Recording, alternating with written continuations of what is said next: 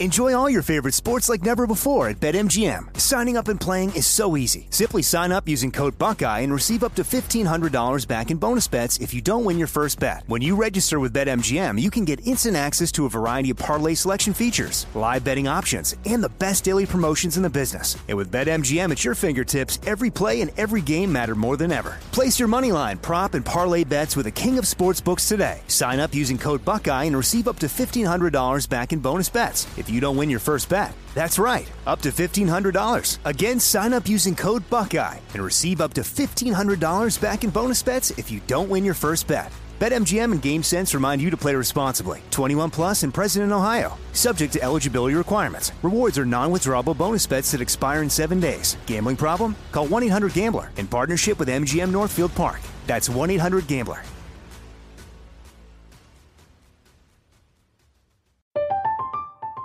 I'm Katya Adler, host of The Global Story. Over the last 25 years, I've covered conflicts in the Middle East, political and economic crises in Europe, drug cartels in Mexico. Now I'm covering the stories behind the news all over the world in conversation with those who break it. Join me Monday to Friday to find out what's happening, why, and what it all means. Follow The Global Story from the BBC wherever you listen to podcasts. When you have health insurance, it's easy to forget about your out of pocket costs. That can be a lot of money, but are your bills accurate? Well, it's estimated that over 50% of medical bills contain errors. HealthLock can help you. HealthLock technology securely connects with your insurance and flags any overbilling, wrong codes, and fraud. You can even have HealthLock work on your behalf to get money back from select past bills. To date, HealthLock has helped its members save over $130 million. So to save, visit healthlock.com today. That's healthlock.com today. Star Network is here. I'm real um, revolutionary right now. Uh, thank you for being the voice of Black America. All momentum we have now, we have to keep this going. The video looks phenomenal. See, this difference between Black Star Network and black owned media and something like CNN. You can't be black owned media and be scared. It's time to be smart. Bring your eyeballs home. You dig?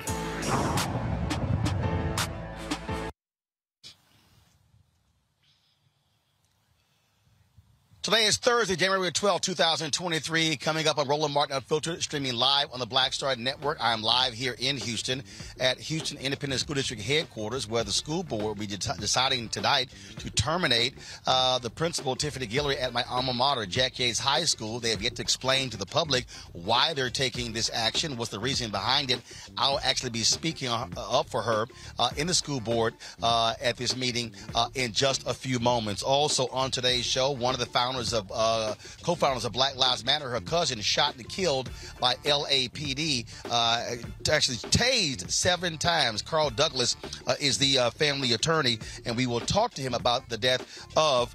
Uh, English teacher Keenan Anderson. Also on today's show, a very strange story uh, out of Texas, uh, where a woman from Texas was arrested. First of all, in Philadelphia, she's arrested uh, for crime in Texas think she's never set foot in. Are we doing having the same issue here when it comes to artificial intelligence? Uh, it's crazy. You won't believe how she became a suspect. Also, a Georgia family wants police uh, held responsible for the death of 12-year-old uh, Boykins, uh, who was killed in a 2021 high-speed chase. We'll show you the horrific dash cam video and talk to the family's attorney, Lee Merritt. Uh, in Missouri, Republicans there, what the hell is wrong with them? They, they want to have get rid of arms. Literally, they don't want women bearing their arms on the floor of the, of the Missouri legislature. Really? We'll actually talk to a lawmaker uh, there as well. Plus, we'll talk to a tax uh, expert to break down the new tax brackets uh, as and explain if there's more money in your pocket. Folks, it is time for us to bring the funk on Roland Martin Unfiltered on the Black Star Network. Let's go. Whatever the he's on it. Whatever it is, beautiful.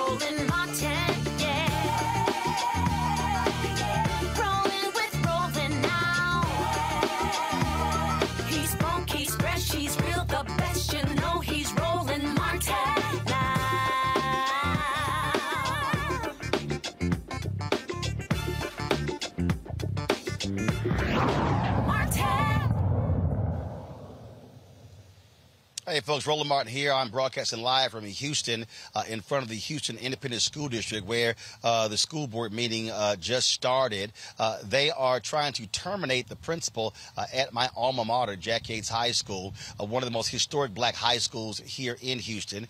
they finally had stable leadership. She's been there for five years, but they won't explain why they want to terminate her, even though she has done one hell of a job leading the school and trying to bring it back. Of course, I've worked with her closely with the scholarship, the $25,000 scholarship uh, that I announced uh, for the school. Uh, and again, uh, she's been a strong leader for Yates, and now the school board uh, wants to take this action, and they've yet to explain to the public exactly why they are making this move. And so I'm going to be speaking in a few moments in the public portion of the school board, sharing my thoughts on her leadership and why she should not be fired and demand more accountability and transparency from this school board. Keep in mind, it was just three years ago the Texas Education Agency literally was going to take over the school district because of how dysfunctional this school board was. That's how awful things were uh, here in Houston. Also, they had a black superintendent, uh, Grenita Lathan, who was the interim superintendent. Uh, twice they refused to remove the interim tag.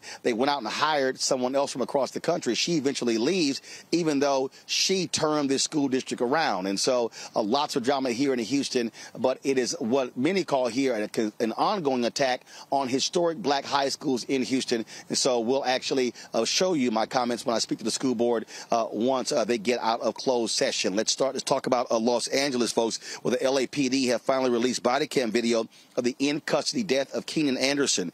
Uh, he is the cousin of Patrice Cullors, the co-founder of the Black Lives Matter movement. Body cam footage shows Anderson um, flagging down police officers for help after running in the street following a car accident. Anderson then tells officers that they were going to put something in his car when he ran, and officers subdued him and tased him for roughly 30 seconds before tasing him again. Anderson was taken to a hospital after being tased, and about four hours later, he went into cardiac arrest and died. Joining us right now is the family attorney for Keenan Anderson, Carl Douglas, a civil rights, noted civil rights attorney there uh, in Los Angeles. Carl, uh, glad to have you back on Roland Martin Unfiltered. So, uh, uh um, so walk us through Anderson was there was a car accident. He's in the street and he flags down cops for help. Roland, first of all, thanks for having me back on your show again. He was apparently involved in a car accident. He wasn't in his right mind. And initially, he was in the middle of the street when a motorcycle officer encountered him. The officer goes over to where the crash took place and learns from the other participants that Anderson was in fact involved in the crash and may in fact have been responsible. That then sets off a series of interactions where Anderson clearly not in his right mind, clearly paranoid, is talking to the officer for seven minutes. When the officer calls for backup because he's on a motorcycle to conduct a DUI investigation, other cops come Anderson freaks out and begins to run in the street of a busy thoroughfare. And in their efforts to handcuff this man, officers put their body weight on him and tase him seven separate times. They tased him on the back part of his heart, where his heart was. So, is there really any wonder that after seven tases, that contained 50,000 watts of electrical energy coursing through his body. Four hours later, a dead man lay in his wake, and a five year old boy is now forever left without his father. So, again, this is a perfect example of what we often talk about how police, when they encounter people who have are having a mental episode, uh, how they use tasers and guns when we're dealing with somebody who has a mental crisis.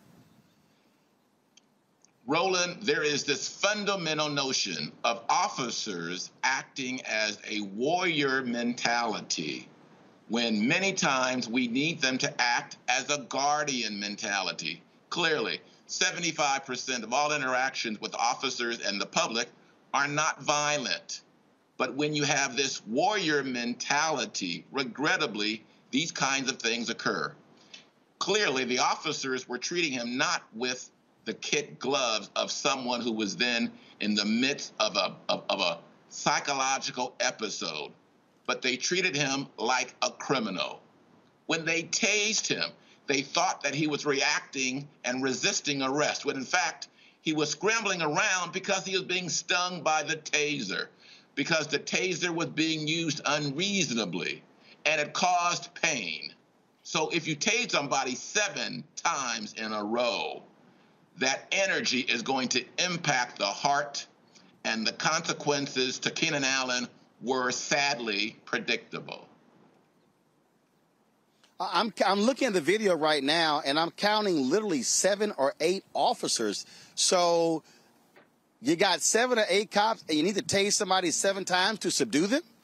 And there were at least three or four different officers who just came to the scene they were unaware of what, if anything, had gone on between the interaction with the cop with the helmet, the motorcycle cop.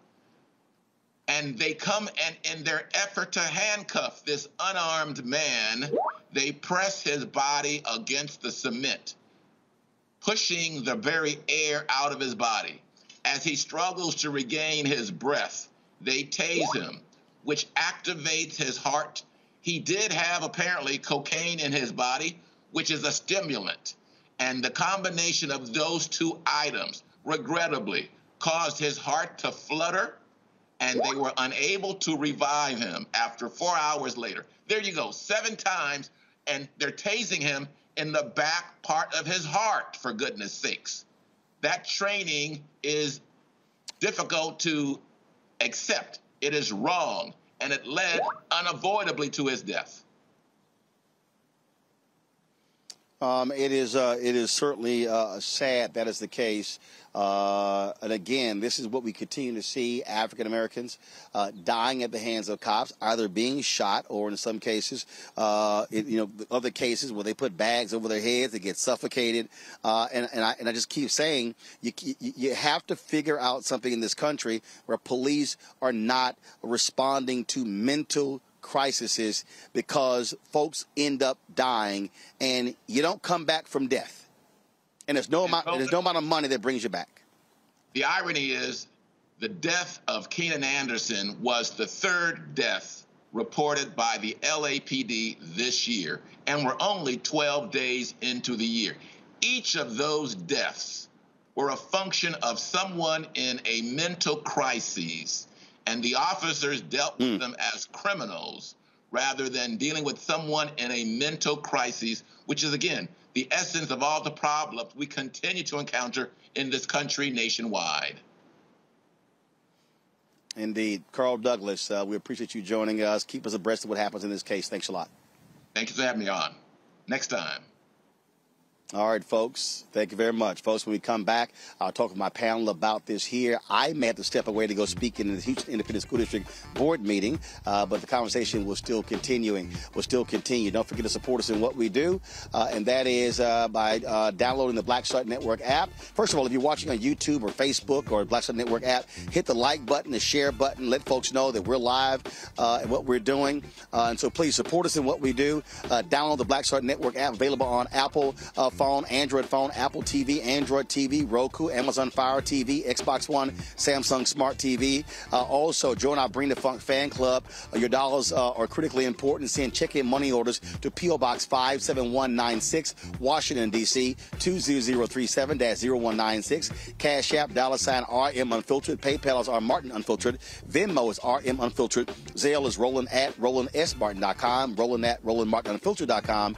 And, of course, get my book, White Fear, How the Browning of America is Making White Folks Lose Their Minds. Uh, get it from Amazon, Barnes & Noble, Target, Books A Million. Download the copy from Audible or order through your favorite black bookstore. We'll be right back on Roland Martin Unfiltered, broadcasting live here in my hometown of Houston, Texas. I'm Deborah Owens, America's Wealth Coach, and my new show, Get Wealthy, focuses on the things that your financial advisor and bank isn't telling you but you absolutely need to know. So watch Get Wealthy on the Black Star Network.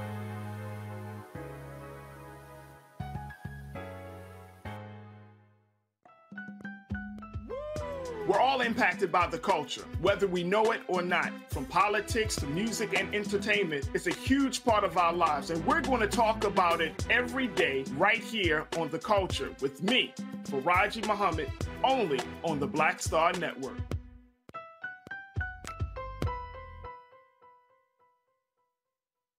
On a next, A Balanced Life with me, Dr. Jackie, listen to this.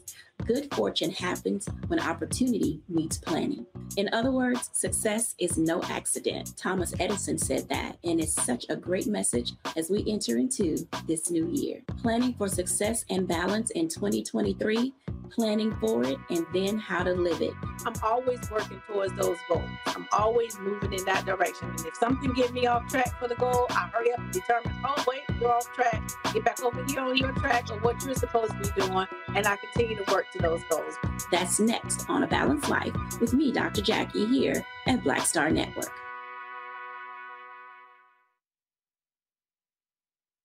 Hi, everybody. This is Jonathan Nelson. Hi, this is Sheryl Lee Ralph, and you are watching Roland Martin, Unfiltered.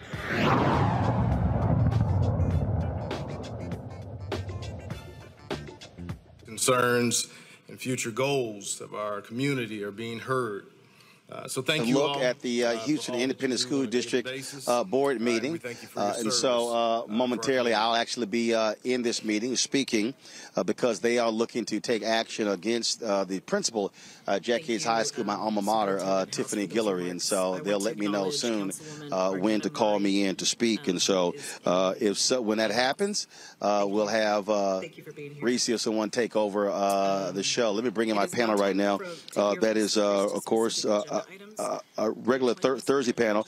Erica Savage, founder of the Reframe Brain, Reecie Colbert, founder of Black Women Views, Dr. Greg Carr, Department of Afro American Studies, Howard University. Glad to have all three of y'all here. Uh, I- will start this way. Uh, and then uh, we can we'll start with um, uh, what, what, Carl just said, and we continue to say this over and over and over again, uh, Erica, and that is uh, there has to be reform on these police departments when it comes to how they are treating individuals who have mental crisis. Uh, San Francisco actually created a situation where they sent counselors to various scenes. You gotta, we're seeing this happen way too often here in the United States. Yes, absolutely, Roland. And one of the things that, you know, we definitely need to bear in mind is that since the pandemic, uh, 2020 that there have been there's been a rise, at least a 30% rise in people that are experiencing stress, insomnia, um, and anxiety, and those are real things. So that's whether or not a person has a diagnosis of having perhaps a mental illness issue or just has a diagnosis standalone.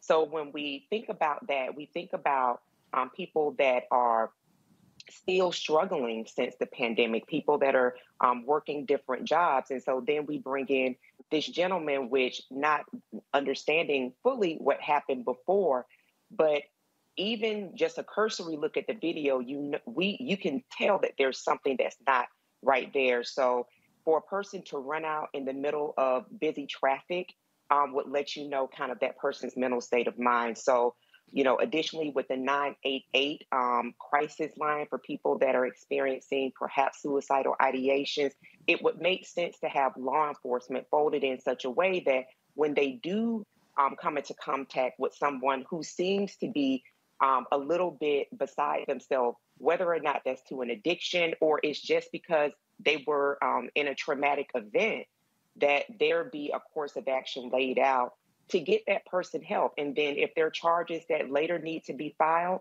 that can be done. But as long as Black Americans are looked at as beasts, um, or as uh, I think Dr. Carr said, no human found, as long as we're not looked at and approached with humanity, we're going to unfortunately see the slave patrol carry out what they've been doing for many centuries now. And, and that has a great impact on our community and many generations to come. Greg, what, what jumps out is uh, you often will hear if they would say, well, we didn't, we used the taser and not the gun. Yeah, but you tased somebody seven different times. Uh, and so when you have that many officers, you talk about trying to subdue someone, uh, and, and I keep trying to tell folk again, Death is death. It is final. You do not come back from that unless you are Jesus and Lazarus. Uh, and so um, uh, you, you, know, you know, at, at some point, uh, you've got to have, and I don't know what the hell the answer is, but people keep talking about, oh, spend more money on training. Well, show me how that's actually made it better. No, absolutely. I mean, here we are rolling on the um, the weekend approaching before the Martin Luther King Jr. birthday uh, holiday, and Dr. King said, as you said many times, uh, near the end of his life, the, the three evils in America: racism, um, hyper materialism, excessive materialism, and militarism. And this is militarism. Uh, Erica just said it. I mean, you know, they're hunting. There are no humans involved. The Los Angeles Police Department, which is where the slogan to protect and serve originated, uh, has neither protected nor served because that's not their objective. Their objective is control. And they exerted it here. I mean, uh, in the, on one of the articles uh, adjacent to this to this story, uh, LAPD policy states that no, there's no preset number of times a taser can be used in a tactical situation. It's all military language. They, uh, the LAPD, and I and I and I respect this, like most police departments, are organized to uh, to attack a common enemy. And who is the enemy? The people. And who are the most uh, enemy of, of the people? In the people, black and brown people, particularly black people. This is a hunter involved. And so this can't be reformed. It has to be renegotiated. And so, you know, when a cop feels like you can just pull up and do whatever the hell you want and start barking orders, and then you pull out your taser and do it as many times as you want, you know, until they are stopped from doing that, they're going to keep doing it. What will stop them from doing that? Those are the those are the uncomfortable answers that I think we all know, but don't want to articulate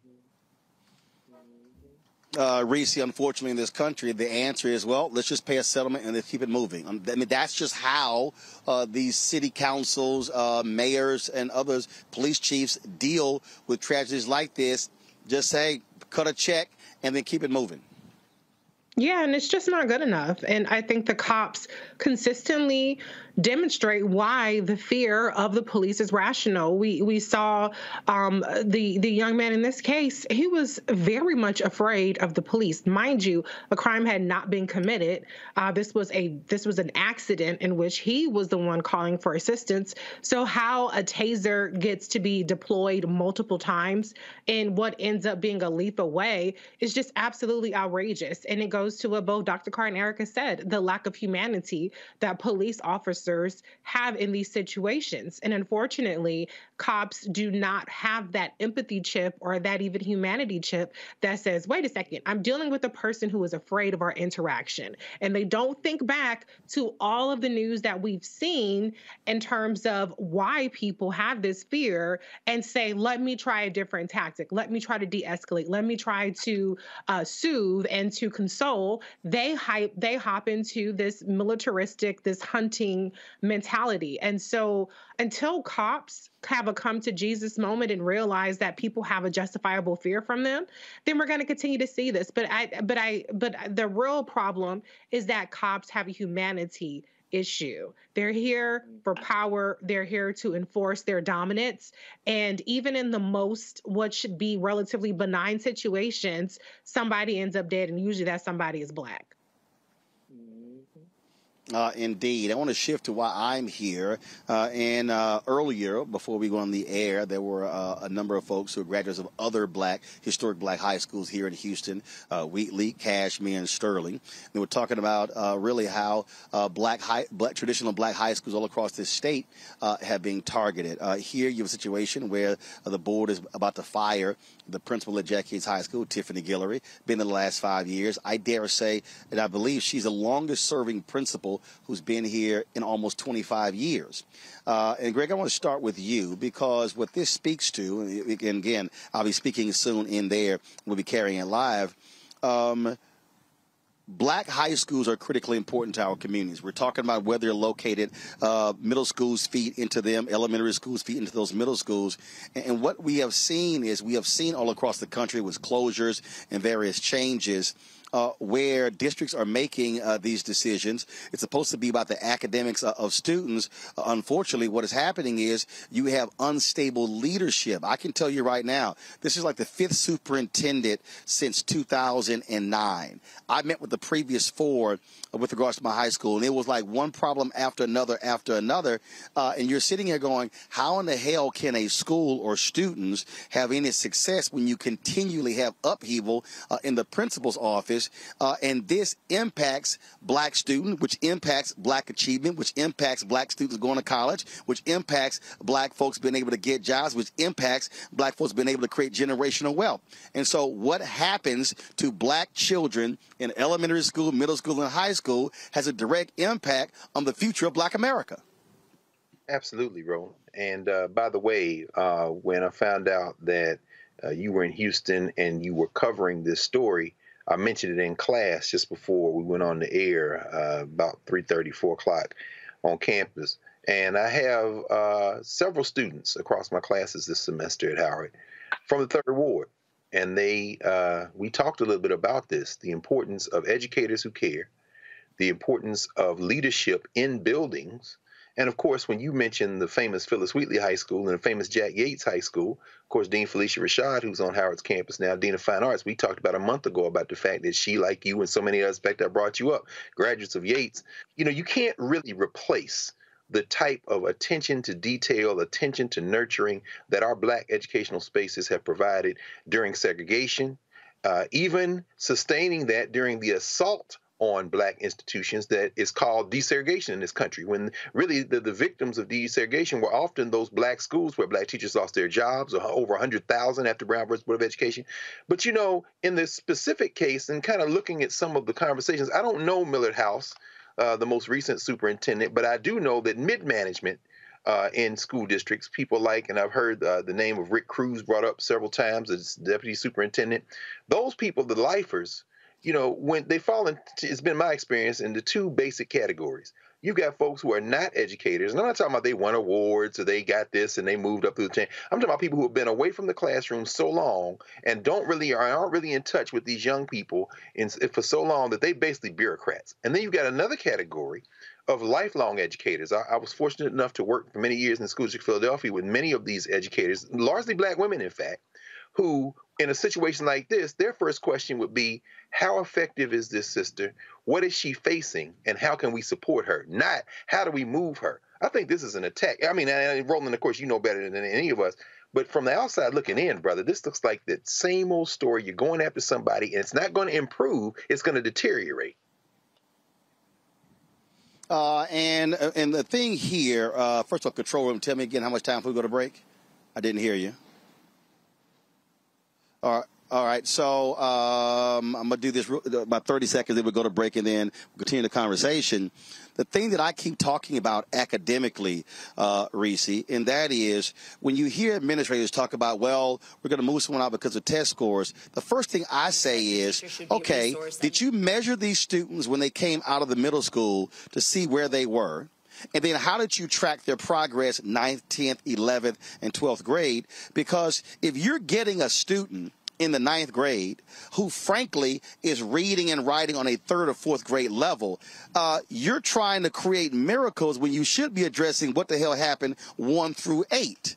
And then you have to then assess, okay, to the school district, what additional resources are you putting into a school to be able to elevate the academic performance as opposed to hoping a principal becomes uh, somehow a saint and then they can, they can simply do a whole lot with very little. Uh, about 30 seconds before we go to the break then we're going to pick this up when we come back.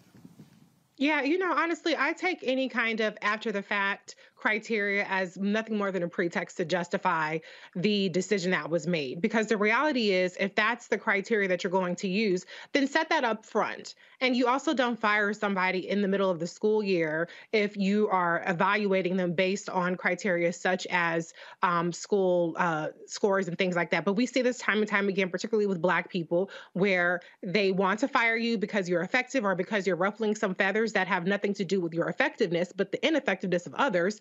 And what they do is they create some BS personnel or a performance issue to try to justify it after the fact. And I'm not buying it. and neither are the parents. All right, hold tight one second. I got to go to hold tight one second. I got to go to a break. We'll pick the, we'll pick this up when we come back. Roland Martin Unfiltered on the Black Star Network. Back in a moment. Enjoy all your favorite sports like never before at BetMGM. Signing up and playing is so easy. Simply sign up using code Buckeye and receive up to $1,500 back in bonus bets if you don't win your first bet. When you register with BetMGM, you can get instant access to a variety of parlay selection features, live betting options, and the best daily promotions in the business. And with BetMGM at your fingertips, every play and every game matter more than ever. Place your moneyline, prop, and parlay bets with the king of sportsbooks today. Sign up using code Buckeye and receive up to $1,500 back in bonus bets if you don't win your first bet. That's right, up to $1,500. Again, sign up using code Buckeye and receive up to $1,500 back in bonus bets if you don't win your first bet. BetMGM and GameSense remind you to play responsibly. 21 plus and present in Ohio. Subject to eligibility requirements. Rewards are non-withdrawable bonus bets that expire in seven days. Gambling problem? Call 1-800-GAMBLER in partnership with MGM Northfield Park. That's 1-800-GAMBLER.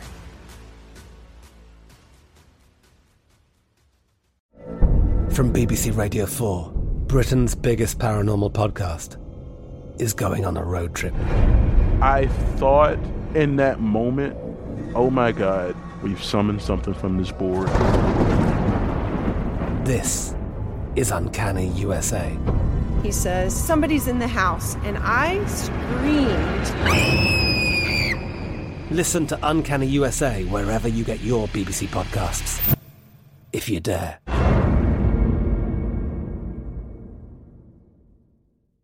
Like many of us, you might think identity theft will never happen to you. But consider this there's a new identity theft victim every three seconds in the U.S. That's over 15 million people by the end of this year, equal to the populations of New York, Los Angeles, and Chicago combined.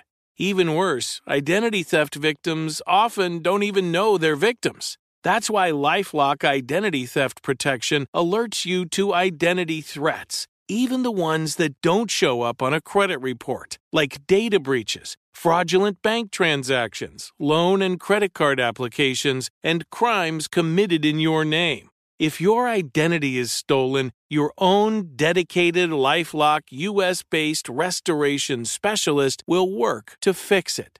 Lifelock protects you in ways that you simply can't on your own. Join now and save up to 25% your first year at lifelock.com slash iHeart. That's lifelock.com slash iHeart to save up to 25%. Identity theft protection starts here. Hatred on the streets, a horrific scene, a white nationalist rally that descended into deadly violence. White people are losing their damn minds. As an angry pro-Trump mob storms the U.S. Capitol, we've seen shooting. We're about to see the rise of what I call white minority resistance. We have seen white folks in this country who simply cannot tolerate black folks voting. I think what we're seeing is the inevitable result of violent denial. This is part of American history. Every time that people of color have made progress, whether real or symbolic, there has been what Carol Anderson at Emory University calls white rage as a backlash. This is the rise of the Proud Boys and the Boogaloo Boys. America, there's going to be more of this. Here's all the Proud Boys, Dave. This country is getting increasingly racist in its behaviors and its attitudes because of the fear of white people. The fear that they're taking our jobs, they're taking our resources, they're taking our women. This is white fear.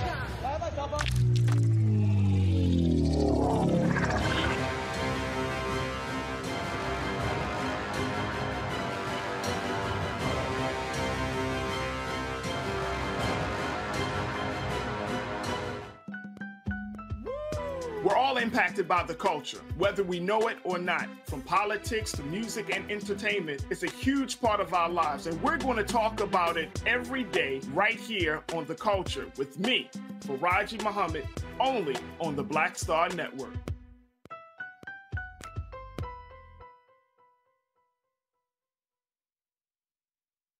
Hi, I'm Amber Stevens West from The Carmichael Show. Hi, my name is LeToya Luckett, and you're watching Roland Martin Unfiltered.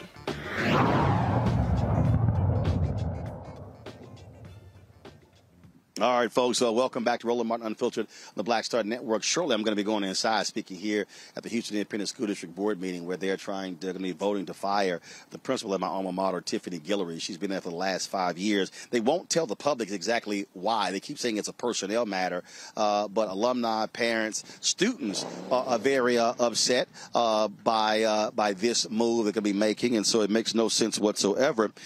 I'm going to go back to our panel here, and Eric, I want to go to you because the thing that that is crazy to me. And, and I've covered education for a number of years, uh, and, and, I've had superintendents on my show. I've had school board school board presidents, school board members as well. And, and what always trips me out is when we're talking about student achievement and monitoring, uh, and they always look at what happens with test scores. I always go back to okay, again. Uh, how are you tracking? Uh, you know, what is the mastery? How are you doing all of those different things? Um, and and then you have folks uh, with the district who want to begin to move people around. And I'm all about. Uh, I, I, sort of think about this thing when, when, uh, when you look at um, from a sports standpoint. If you've got an athlete uh, who you're trying to coach up, what you do is you throw more resources at it. And what we are seeing is we're seeing uh, principals and we're seeing teachers. And I look, three of my siblings uh, uh, have been teachers uh, who are talking about what they're not getting. And so then they say, well, uh, these kids are, aren't college ready. Well, guess what? A kid doesn't become college ready in their junior and senior year a kid actually becomes college ready in the first, second, third, and fourth grade. And unfortunately, we're not approaching education in this country from a one from a K through 12 standpoint. It's sort of like, oh, once they get to high school, you could go ahead and fix them. Not when somebody's been behind eight damn years. Absolutely, and there has been a legacy of failing. And I really want to applaud you, Roland. Um, and and this should be a message to um, the community at large, especially those that watch this programming, that you made sure that you were present for the hearing. And so, if your school board is comprised of elected members, that's why we talk about so often of the show the value and the investment that's required so that you can have an expectation of what happens on the other side of a vote. Those phone lines should be um, constant with people that are calling and demanding that those school board members tell them why, in fact, this principal who is slated to be fired at the top of a new school year, when, if I'm not mistaken, spring is around the time students start testing for large blocks of time. So it goes back yep. to um, yep. what Reecie and Greg have both said. This is um, honestly, and I'm in agreement, it, it looks, smells, and seems like an attack. Uh, well, again, they won't say exactly what the issue is. They won't say uh, why they're firing her, but it makes no sense to me that you would fire someone literally at the beginning of the second semester, uh, and uh, there should be more answers. Uh, speaking of answers, let's go to Georgia, where a Georgia family uh, they have released the dash cam video of the 2021 police chase that killed 12-year-old Ladin Boykins. Charlie Moore was pulled over for evading police when a chase ensued with Boykins and another minor passenger. A Georgia State Patrol officer performed a pit maneuver to end the pursuit, killing Ladin. Moore was charged with first-degree homicide by vehicle, aggravated assault on a peace officer, and endangering a child while driving under the influence.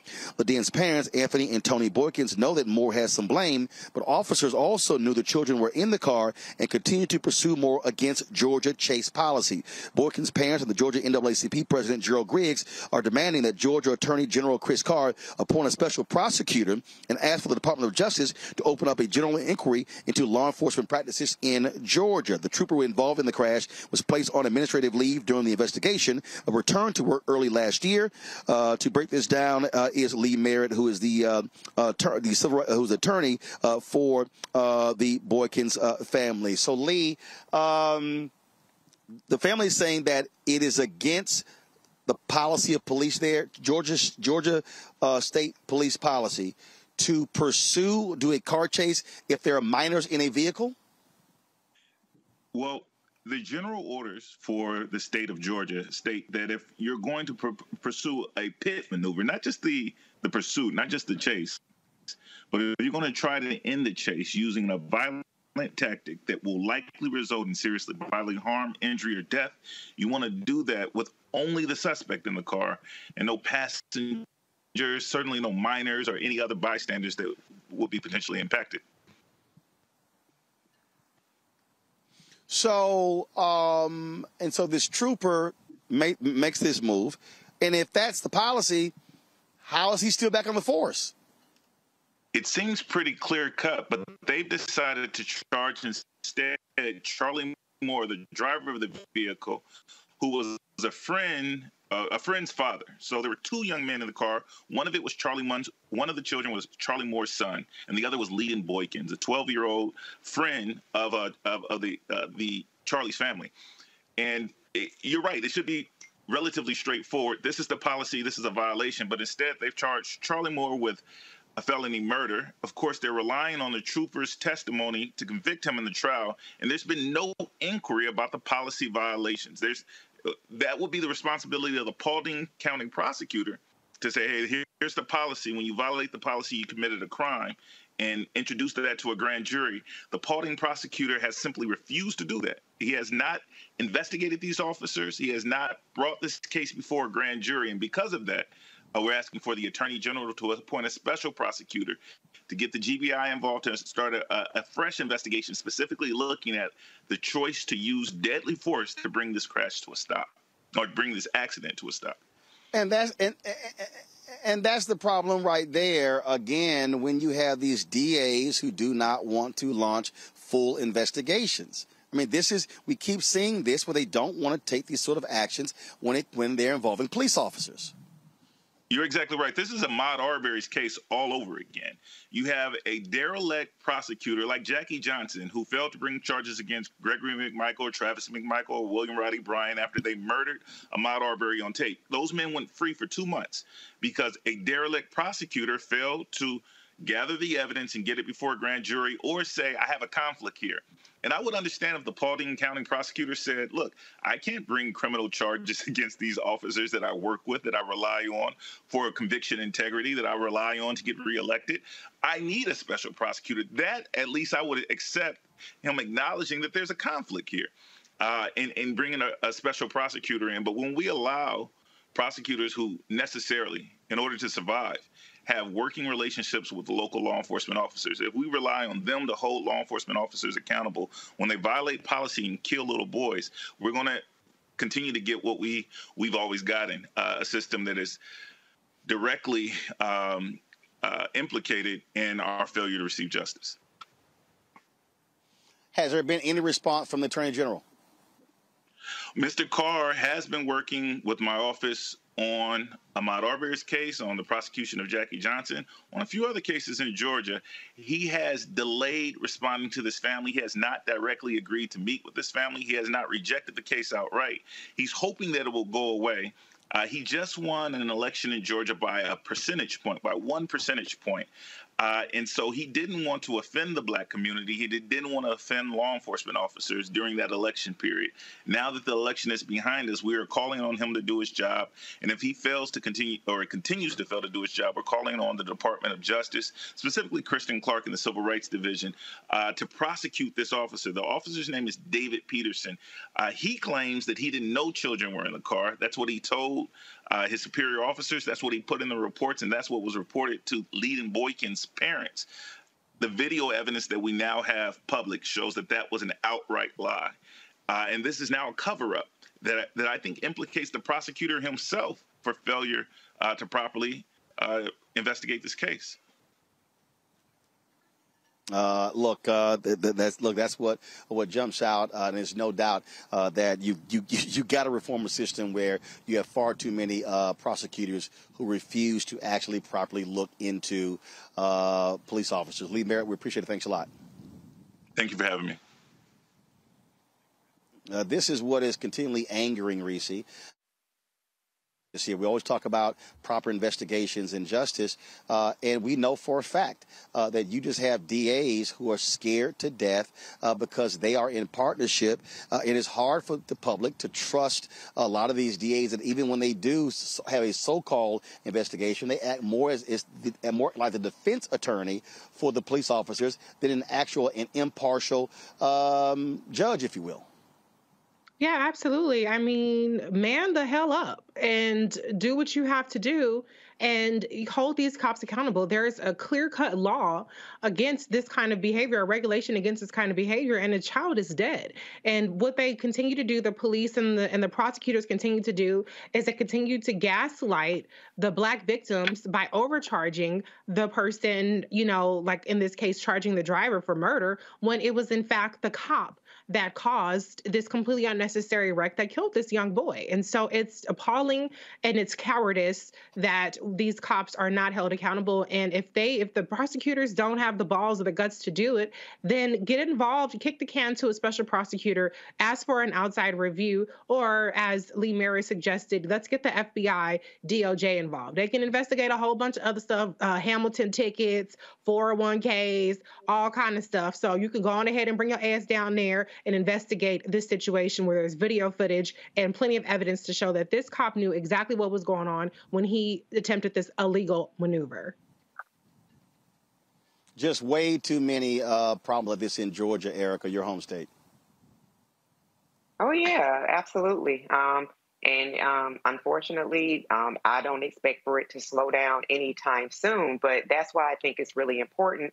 We have attorneys like Lee Merritt that really do highlight um, specificities around regulations. And I would be willing to bet that that lion ass cop looked in that car, and of course, the adultification of black children um, was upon us. So, of course, he didn't look at the children as children. He saw um, black targets, what they use for target practices, black faces, and he continued on with what, as Lee Merritt described, um, was a violent maneuver.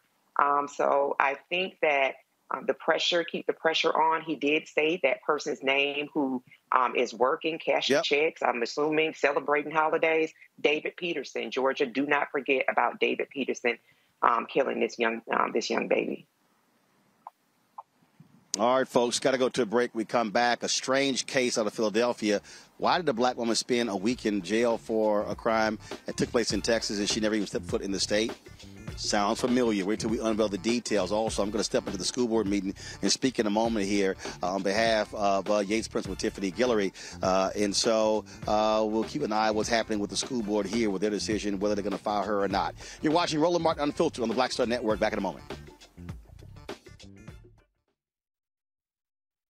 On the next Get Wealthy with me, Deborah Owens, America's Wealth Coach, the number of people working from home has quadrupled to almost 30%. You're going to learn how you can now create your money space. It can impact your mood, your mindset, and your ability to get wealthy. Interior designer Nikki Klug joins us to share exactly what you need to do to create a winning workspace. Make a space that is going to instantly put you in the mindset so that you can be more productive, so that you're organized, so that you're inspired, or you're really focusing in on the task at hand. That's right here on Get Wealthy, only on Black Star Network. On the next A Balanced Life with me, Dr. Jackie, listen to this. Good fortune happens when opportunity meets planning. In other words, success is no accident. Thomas Edison said that, and it's such a great message as we enter into this new year. Planning for success and balance in 2023, planning for it, and then how to live it. I'm always working towards those goals. I'm always moving in that direction. And if something gets me off track for the goal, I hurry up and determine. Enjoy all your favorite sports like never before at BetMGM. Signing up and playing is so easy. Simply sign up using code Buckeye and receive up to $1,500 back in bonus bets if you don't win your first bet. When you register with BetMGM, you can get instant access to a variety of parlay selection features, live betting options, and the best daily promotions in the business. And with BetMGM at your fingertips, every play and every game matter more than ever. Place your money line, prop, and parlay bets with the king of sportsbooks today. Sign up using code Buckeye and receive up to $1,500 back in bonus bets if you don't win your first bet. That's right, up to $1,500. Again, sign up using code Buckeye and receive up to $1,500 back in bonus bets if you don't win your first bet. BetMGM and GameSense remind you to play responsibly. 21 plus and present in Ohio. Subject to eligibility requirements. Rewards are non-withdrawable bonus bets that expire in seven days. Gambling problem? Call 1-800-GAMBLER in partnership with MGM Northfield Park. That's 1-800-GAMBLER.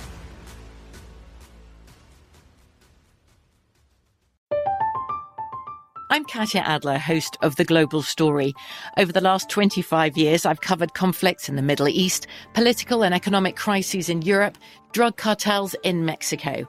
Now I'm covering the stories behind the news all over the world in conversation with those who break it. Join me Monday to Friday to find out what's happening, why, and what it all means. Follow the global story from the BBC wherever you listen to podcasts.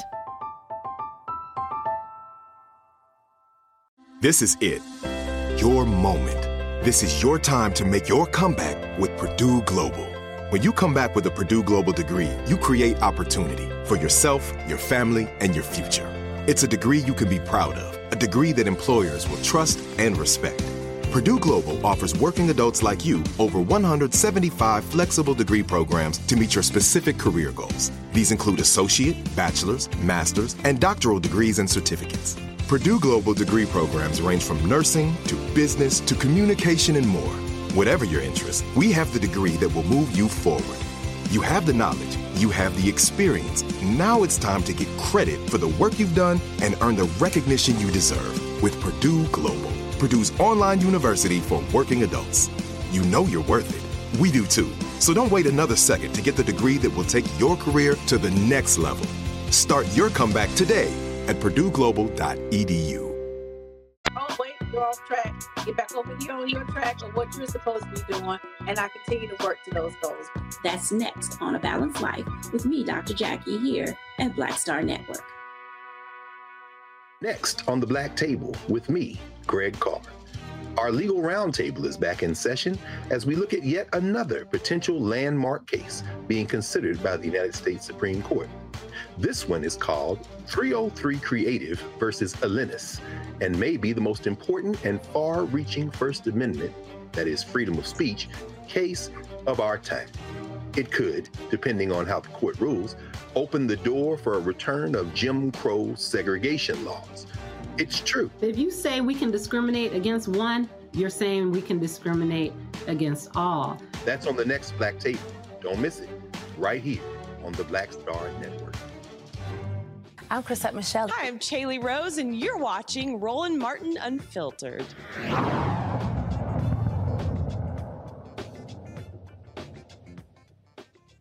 This is an outrageous story out of Philadelphia. A black woman spent almost a week in jail for a crime she did not commit states away. Julie Hudson was wrongfully arrested for a Texas crime due to a case of mistaken identity. It began with a May 2022 shoplifting incident at a sports store in Webster, Texas, about 22 miles from Houston. Webster police identified the suspect as Julie Hudson. Investigators said the surveillance photo of the suspect looked similar to social media images of the 31 year old PhD student from Philadelphia, who was also named Julie Hudson.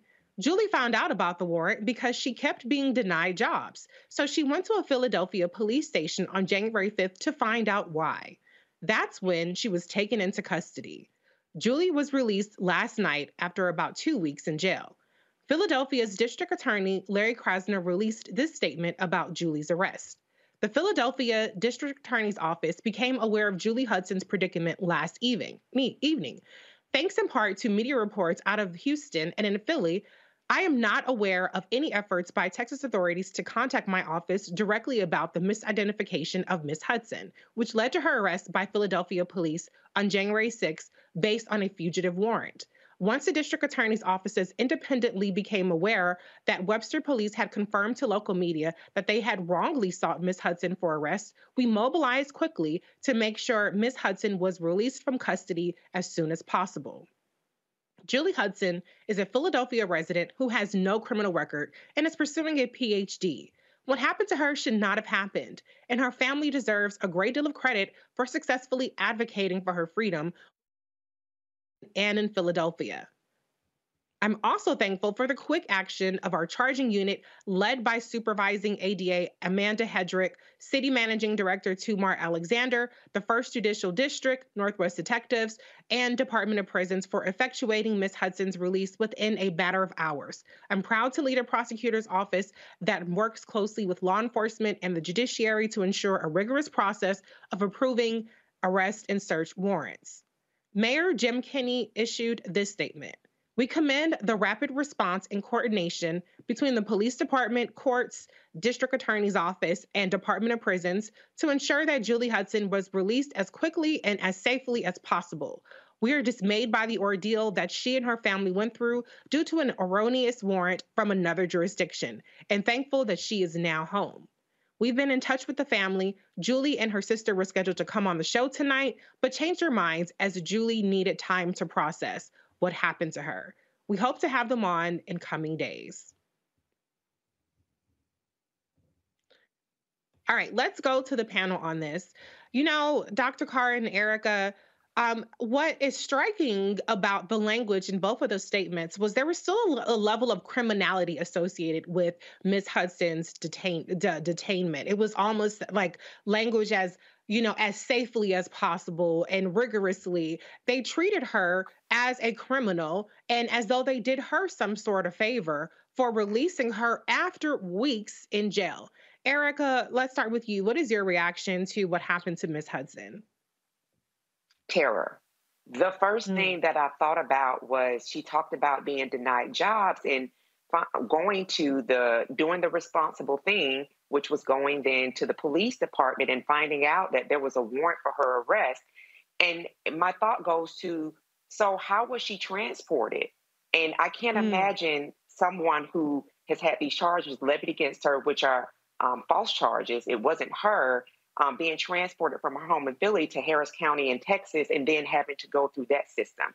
And then I started thinking about Kalief Browder. You know, we've been hearing and mm. reading a lot about the cash bail system. Um, I, um, I, I don't want to. I think it it wasn't. I think it may be Illinois. I think where or it's a, a state within the United States where it was abolished. Um, and um, please forgive me for not recalling the name of that state at the moment. But thinking about, you know, her being in jail for all of that time for a crime which she did not commit, something as simple and silly as shoplifting. Mm-hmm. And I'm thinking about what the price of that item was and the criminalization of people who often shoplift when you think about loss prevention and what the price tag of those things are. Is it actually worth having someone jailed for that? Or, you know, can that person be fined so that she went through something this um, uh, uh, this horrible for a shoplifting charge for a person that she wasn't from one state to the another state and that her family effectively had the communication skills to be able to advocate for her to see her release you know to read to hear that statement and to read that statement from the mayor's office and from um, the harris county's office it really to me they're not being remorseful about what happened and what could have happened um, to miss hudson during her time in their facilities and being transported. Um, i hope that she takes all of the time that she needs to heal from this very traumatic event and that it does not severely interrupt her PhD studies as well, because that is a job in and of itself.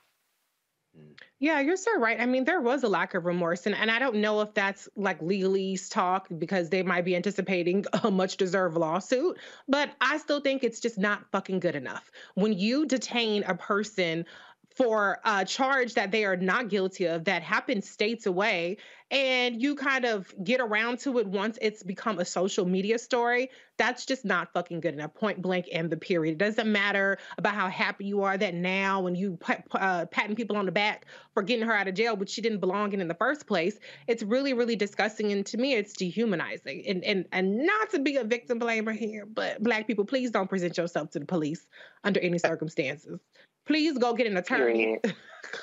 okay. Period. Get you uh get you some sort of background check, uh, you know, subscription or something and, and let them handle it, let the professionals handle it because I know that we think, you know, we're not guilty of anything, nothing could happen.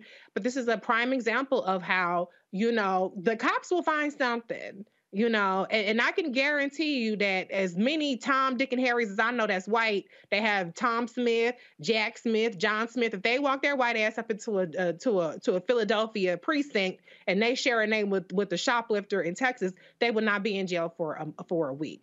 But um dr carr what's what's your reaction to this story?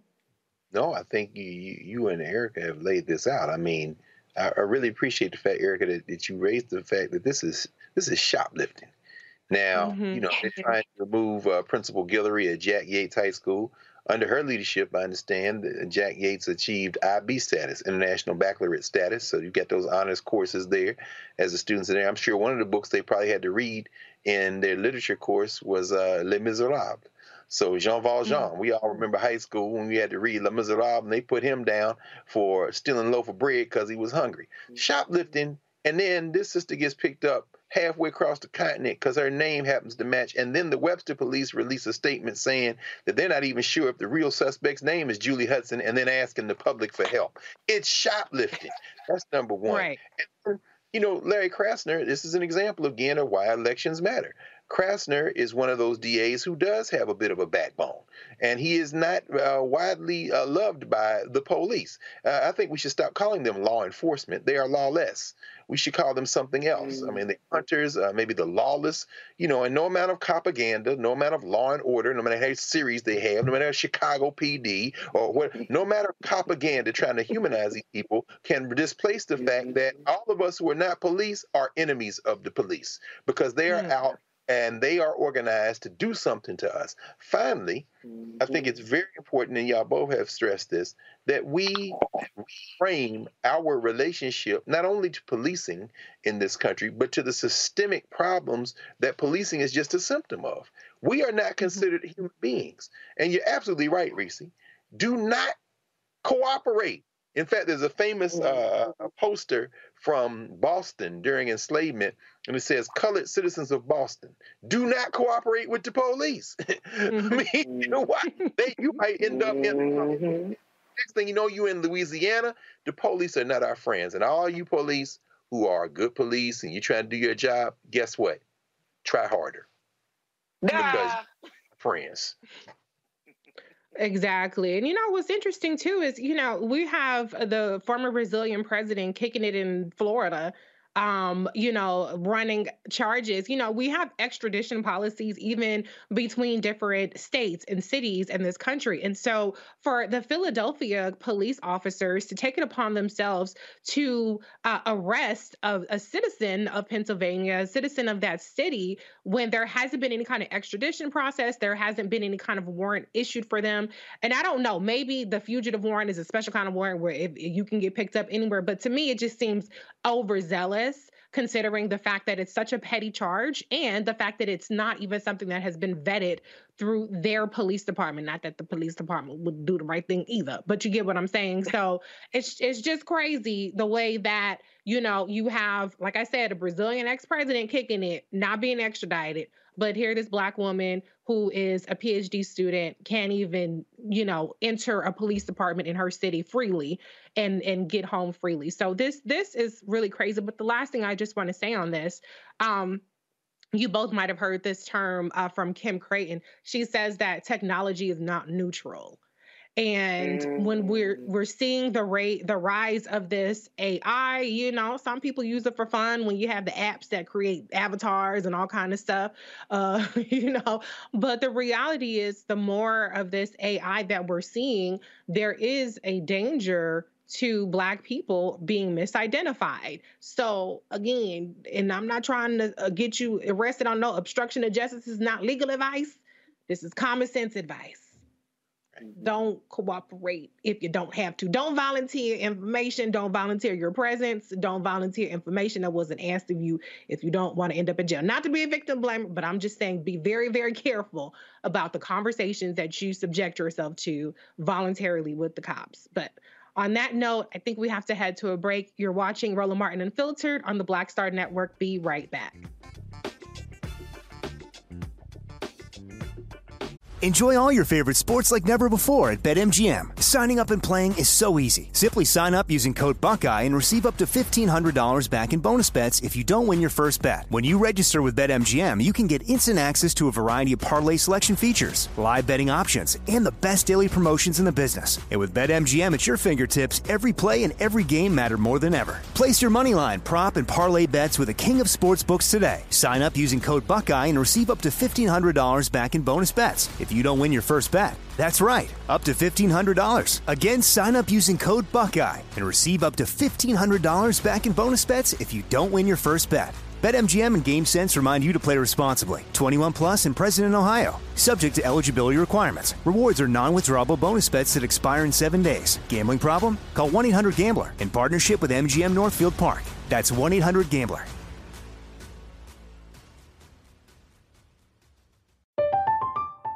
I'm Katya Adler, host of The Global Story. Over the last 25 years, I've covered conflicts in the Middle East, political and economic crises in Europe, drug cartels in Mexico. Now I'm covering the stories behind the news all over the world in conversation with those who break it. Join me Monday to Friday to find out what's happening, why, and what it all means.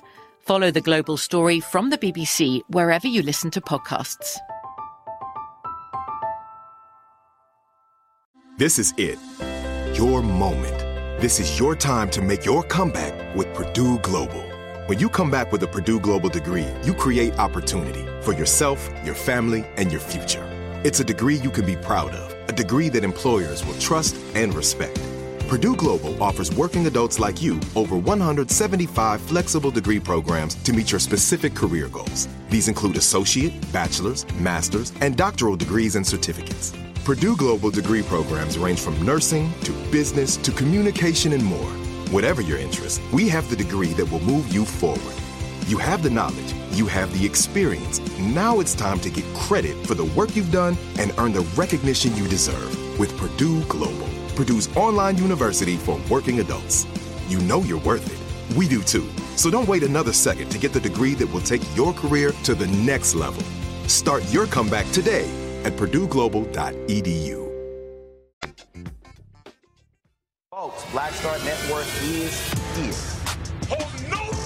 I'm real um, revolutionary right now. Black power. Support this man, Black Media. He makes sure that our stories are told. Uh, thank you for being the voice of Black America, Roland. Stay black. I love y'all. All momentum we have now. We have to keep this going. The video looks phenomenal. See, this difference between Black Star Network and black owned media and something like CNN. You can't be black owned media and be scared. It's time to be smart. Bring your eyeballs home. You dig?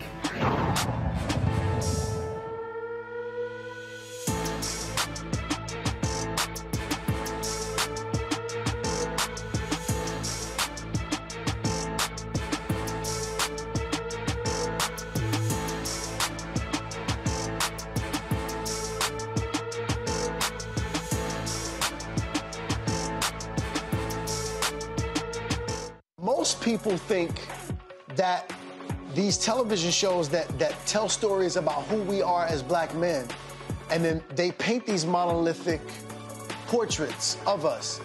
They think that they're being painted by white people. And I gotta tell you, there are a whole bunch of black folk right. that are that are the creators, right, the head writers, right, the directors of all of these shows and that are still painting us as monoliths. The people don't really want to have this conversation. No, they don't.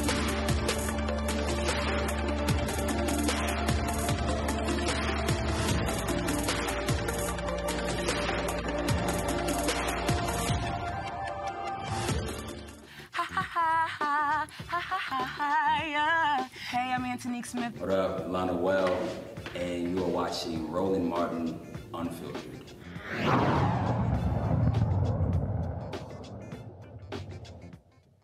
The Internal Revenue Service does not ask for tax filers' race or ethnicity on tax forms, but that does not mean the tax system affects people of different races in the same way. The IRS has new tax brackets for the 2023 year tax year to adjust for inflation. Typically, people with higher incomes pay a larger share of their income in taxes than those with lower incomes. This can help close racial income gaps. But some tax policies also exacerbate income and wealth inequalities stemming from longstanding discrimination in housing, education, and employment. Douglas Lawson, the owner of Infinity Taxes and Beyond, joins us to discuss these new tax brackets and how they could affect the Black community. Mr. Lawson, welcome to the show. Oh, thank you so much. Thank you for having me and so excited to just talk about how we can just bring some equity to our community, starting with the tax code and the benefits that come with being educated on this process. Okay, now listen, I'm I'm a finance person. I've been doing my taxes for a very very long time. So I was just a smidge surprised to hear that the new tax brackets were racist. So uh, please enlighten me on what that means that the new tax brackets are racist or are driving racial inequality. So on the surface, the tax code may not appear to be racist. To those that aren't familiar with the nuisance of cultural dis- disproportions within our community and within our white counterparts. Essentially, the tax, uh, tax returns that are based is income based. But what Professor uh, Dorothy Brown from Emory University spoke about is the whiteness of wealth. How the tax system, how the tax system impoverishes Black Americans, and how we can actually fix that. One of the things that it does is it starts with the tax system that we wouldn't even know that is racially disproportionately impacting because the IRS doesn't even collect or publish statistics about race. So talking about some of the things you even addressed in regards to tax breaks for income, uh, income base, home ownership, small businesses, nonprofit contributions, white Americans actually that have a single wage household and a spouse that stays at home are going to receive more tax benefits and breaks from a black American family that has two equal wage earners contributing roughly the same amount. It gives that actual mm-hmm. single wage earner household a tax cut compared to the other household when they're called, when they're literally doing the exact same thing. The subsidies within white America, and while we have disadvantaged black Americans, we engage in the same activities. Home ownership, when you have 74% mm-hmm. of white Americans that have home ownership in 2022, compared to 45% for black Americans, that gap's about a 29 point spread versus back in the 60s and 70s, it was a lower margin where it was a 27% spread, but it was still a lower amount. So we see that those benefits that are going to the actual tax breaks that come within the community are based upon some of the inequalities that happen within our system. Okay, you're definitely selling me because I can attest to the two income household tax. Okay, when you're married, um, because I don't know too many black people. I mean, I know a couple of them, but not too many of us have a stay-at-home parent. Most of us work. Both of us work, and it's no shade if you do have a single home parent, uh, single uh, working uh, household. Um, but you know, how do we? Address the inequities without penalizing the black folks that do get the benefits already, like the home ownership benefits. Do you have any ideas about that? Well, one of the things, um, what I did is I educated our residents in regards to home ownership, in regards to the benefits that come from actual home ownership. I opened my office in my community and, and joined my city council as a leader within the community so that we could start with the home ownership process and give them the same benefits that are being received across the board. Uh, they've increased and actually lessened the incentive that's coming within your Schedule A itemized deduction that comes from actually having a write off or having the expense of home ownership, but it's still a benefit that can come to our taxpayers when you have that opportunity of having that home that you own as your homesteaded property. Because you can write off the mortgage interest, you can write off the taxes, you can write off your association, you can write off the expenses and repairs to your property. So in addition to the home ownership, you also have the opportunity of your, your home business having and operating mm. a home business, which so many people have done and created, especially through this pandemic and COVID, is operating within having that home wage that's coming in, that household wage, and being able to deduct that from your expenses, where you have the home office, you have your mortgage interest, and you have deductions that's going to bring your adjusted gross income down to a lower taxed bracket. Let me ask you a question. You know, there's so many um, softwares out there. People can do their taxes on TurboTax. I'm just a free file.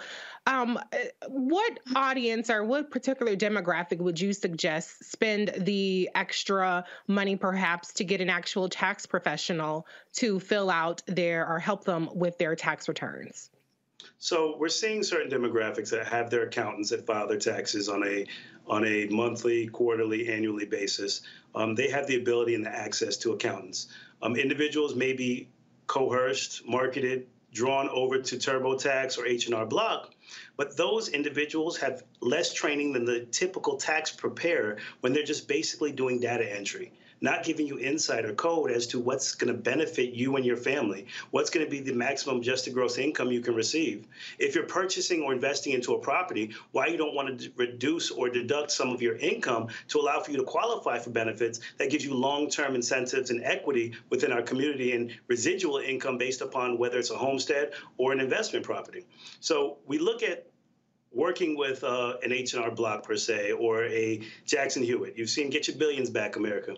But if we notice, those large firms have tried to push out some of the smaller tax preparers and some of the smaller tax companies just because of their relationships with electeds, politicians, and within government who's trying to write the code to offset and to outcry some of the individuals that's benefiting the individuals of our income base, of minority communities who may not have the access to certain things. So they're just going to do data entry to put the basic information in and get you your basic return, minimizing what's actually coming back from the government. But you're taxed when you actually earn your income, and then you're taxed when you spend those dollars again. So we're being double taxed at a portion where it's not actually benefiting anyone but the government to go to these major firms versus coming to a CPA or a certified tax preparer, i.e., Infinity Taxes and beyond. I like that you plugged your business. Before I go to the panel, I just want to ask one final question. I, I really want to get to the specifics because you did mention um, Black uh, entrepreneurship, and we know that many Black businesses, um, Black people are entrepreneurial. Black women are some of the most entrepreneurial by, you know, statistically, proportionally. Um, can you just list off a couple of professions, a couple of home businesses that people might have that you would suggest look beyond just an online do it yourself service for additional tax help or even accounting help?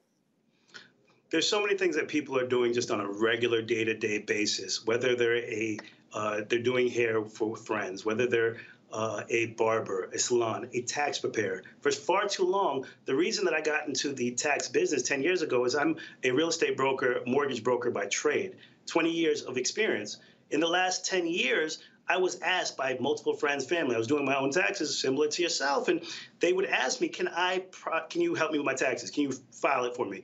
And it was simple at the time, and not realizing that there's a certain process, a way of writing off income, of actually giving you the maximum return, and making sure that you put your income into a position to use your credits and your equity to be able to buy with your tax return and the amount you filed on your adjusted gross income.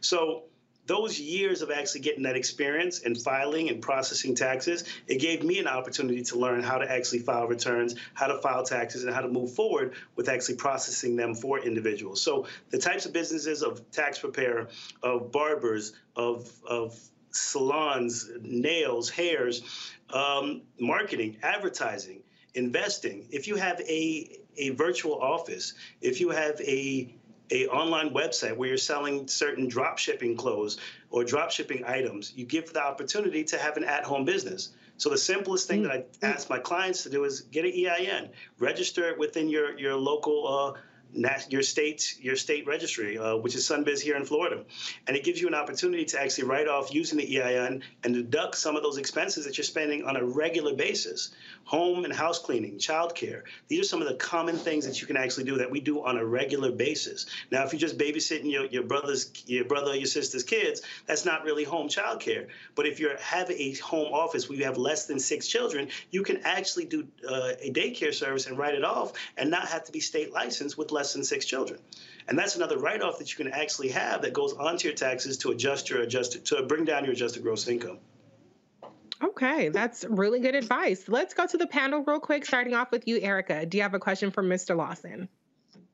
Absolutely. Um, great information, Mr. Lawson. Uh, I want to ask you a little bit about um, retirement um, increases. People are able to re- uh, contribute more to their 401k and their IRA. Could you talk about um, and that those both increase. Can you talk about any racial implications behind retirement? People um, contributing to their retirement, any racial implications behind that, specifically since sometimes Black families have to take care of not just who's in their immediate household, the extra kind of goes outside of the household as well.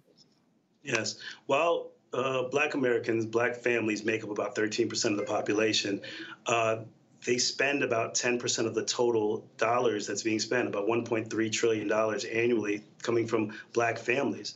But in regards to savings and retirement and putting in and maxing out their, their Roth and their IRAs and their 401ks and investing, we're actually at the lower portion of the savings and investing. So one of those reasons is because of the families being able to not have generational equity being passed down, not having the support of of great grandmothers that have given them, you know, their trust funds or their land or their resources to be able to have the opportunity to take care of your seniors and your elders. So you're taking care of them out of money that you're currently earning. So, in addition to being taxed twice on the dollars you're spending and the dollars you've earned, you're also providing a support for your your great grandmothers, your grandmothers, your aunts and uncles, and provide that equity to them. So it's minimizing how much we're investing. So when you have the ability to actually invest more dollars, it's not benefiting individuals that's not actually doing the savings. So the advice that I could give is try to make sure that the first 10% you're putting aside to save, where you have your tithes, you're tithing your churches, but you're also making sure you're taking care of your household and your family, and you're saving that money and maxing out on those those tax barriers, like the Roth IRA, that actually reduces your adjusted gross income, that actually has the tax benefits so that when you're of retirement age, you're not paying this large tax on the money that you're being taxed right now. So do our very best to actually save the maximum that you can and take it off of the top versus waiting until you've paid out all your bills, you've paid out all your expenses, and you're in a position where you just can't do it but understanding that we're, we're in a position where we have to provide for families we have to try to find the resources. So that's where the other small business opportunities come in and actually taking advantage of being a small business owner being an entrepreneur. Because i would say nine out of ten people once they get off of that nine to five they're still doing something else. It's the side hustle that was created during this uh, pandemic that everybody's been doing for years, but became so seamless and so regular within our community because it was everybody locked in the house trying to figure out how to make additional money. Dr. Carr, you get the last question on this one. Oh, thank you, Reese, and thank you, Brother Lawson. Um, I'm thinking about the working poor, uh, the folks who you know may not operate a, a, small business, even if it's just them, who are just basically trying to make it from day to day. Uh, on one end of the spectrum, we know the president of the United States, Trump, didn't even have his taxes audited when he was president, even though by law they're supposed to do it. And the IRS pushed back and said, "Well, we don't have the staff to do it." Uh, we saw the GOP pass a bill that's not going anywhere uh, to try to defund this close to 90,000 IRS employees over the next 10 years. Um, that uh, that uh, the Democrats got through and, and, and, was signed into law. I guess the question I'd like to ask you is, if you have any thoughts on tax enforcement. I mean, you said, of course, that, that there's colorblind uh, data collection. They don't collect data on race at the IRS.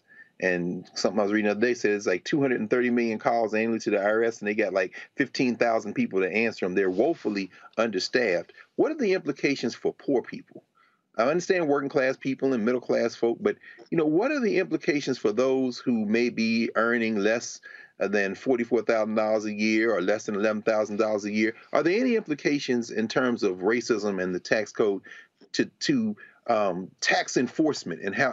Enjoy all your favorite sports like never before at BetMGM. Signing up and playing is so easy. Simply sign up using code Buckeye and receive up to $1,500 back in bonus bets if you don't win your first bet. When you register with BetMGM, you can get instant access to a variety of parlay selection features, live betting options, and the best daily promotions in the business. And with BetMGM at your fingertips, every play and every game matter more than ever. Place your moneyline, prop, and parlay bets with the king of sportsbooks today. Sign up using code Buckeye and receive up to $1,500 back in bonus bets. If you don't win your first bet. That's right, up to $1,500. Again, sign up using code Buckeye and receive up to $1,500 back in bonus bets if you don't win your first bet. BetMGM and GameSense remind you to play responsibly. 21 plus and present in Ohio. Subject to eligibility requirements. Rewards are non-withdrawable bonus bets that expire in seven days. Gambling problem? Call 1-800-GAMBLER in partnership with MGM Northfield Park. That's 1-800-GAMBLER.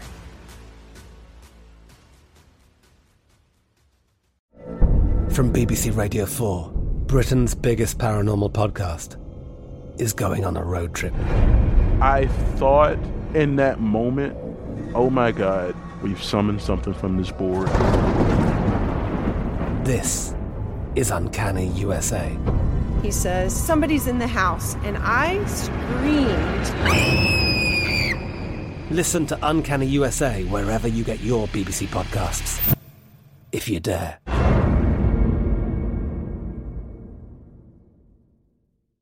This is it. Your moment. This is your time to make your comeback with Purdue Global. When you come back with a Purdue Global degree, you create opportunity for yourself, your family, and your future. It's a degree you can be proud of, a degree that employers will trust and respect. Purdue Global offers working adults like you over 175 flexible degree programs to meet your specific career goals. These include associate, bachelor's, master's, and doctoral degrees and certificates. Purdue Global degree programs range from nursing to business to communication and more. Whatever your interest, we have the degree that will move you forward. You have the knowledge, you have the experience. Now it's time to get credit for the work you've done and earn the recognition you deserve with Purdue Global, Purdue's online university for working adults. You know you're worth it. We do too. So don't wait another second to get the degree that will take your career to the next level. Start your comeback today at purdueglobal.edu. Is any some of this being balanced on the back of these folk? Are the IRS going after them because it's easier than going after these folks who got plenty of money to, to hire lawyers to, to avoid paying their taxes? Dr. Carr, you touched right on, you hit it right on the head. Essentially, what they've done is created a code that's going to benefit the wealthy and it's going to penalize the working class, middle class, and poor class because the EIC credit that comes in is based upon your income level and the number of dependents that you have in your household. If you are below that median, where it cuts off at about $11,000 annually, you're not going to receive any credit. So if you're just barely scraping to get by, whether you're receiving some type of assistance, financial support, government assistance, your family's helping or supporting you to get through, you're not going to receive that earned income credit that you would receive if you're making a higher dollar amount. That is actually one of the main reasons that we had to work with our local, state, and federal lobbyists and government agencies to help to offset and to rewrite this code. And I see what our, our government's been trying to do with defunding the IRS by removing those jobs and just making it one acro- one tax across the board. That's not going to benefit anyone besides the wealthy because, of course, they're going to put in tax laws and implications that's going to offset some of the dollars that are being donated to these nonprofits, some of the major corporations and entities. When you have your working class and your poor, your poor uh, American, that's not going to be able to sustain and pay a, a equal tax to what a high earning wage earner is going to actually make. So one of the things I sat down and I focused on was local politics, understanding what our property tax looks like and increasing the home ownership. I became elected official back in 2019 and opened up my office back in 2009 in the city I grew up in. That's one of the ways that we can really focus on changing that code because property taxes, home ownership, and federal taxation is something that we have to address and that we're under underutilized and under resourced in because the elimination of these jobs is going to in turn create less opportunities for people that are trying to still sustain and live in this community. I think our biggest thing we have to focus on is being a part of the decision making, being at the table and not allowing for the decisions to continue to be made for us. And that's where we faltered at because we've never been really a part of the decision of the code that was actually written for white America. So thank you, Mr. Lawson. That was uh, that's something we stress here all the time: the importance of local politics and getting involved. Because, as you said, um, it's not just the federal tax code; there's local and state taxes that we're impacted by. Uh, real quick, can you give us your website uh, before we sign off? Thank you so much. It's www.infinitytaxesandbeyond.com. Uh, we can be reached there anytime you sign in, and we'll have an agent that gets back to you within a timely fashion. I just thank you for the time and giving us opportunity to talk about tax code and the benefits of filing with a tax preparer. Thank you, Mr. Lawson. You're watching the Roland Martin Unfiltered show on the Black Star Network. We'll be right back.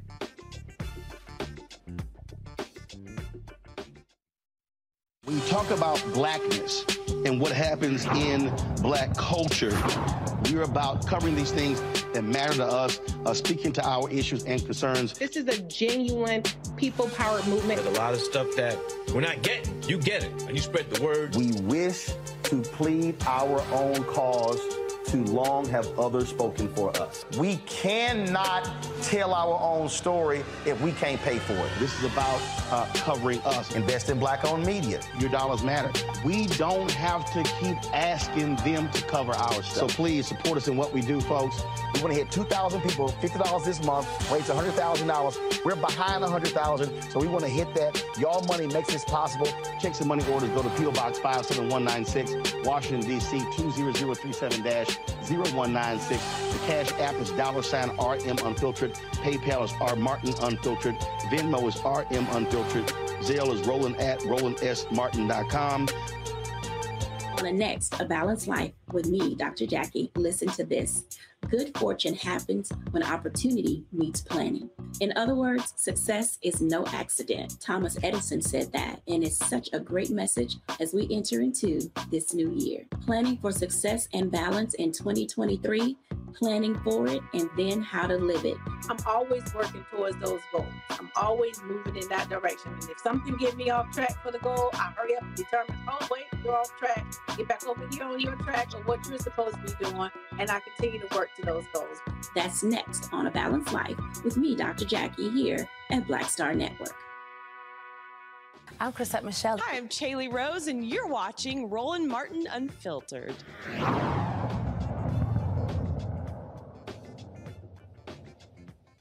Missouri House Representatives Democrats are outraged by a ridiculous dress code policy for female lawmakers by the Missouri GOP, banning women from wearing shorts shirts that show bare arms. Missouri State Representative Raychel Proudie let the House know this how sexist the rule is.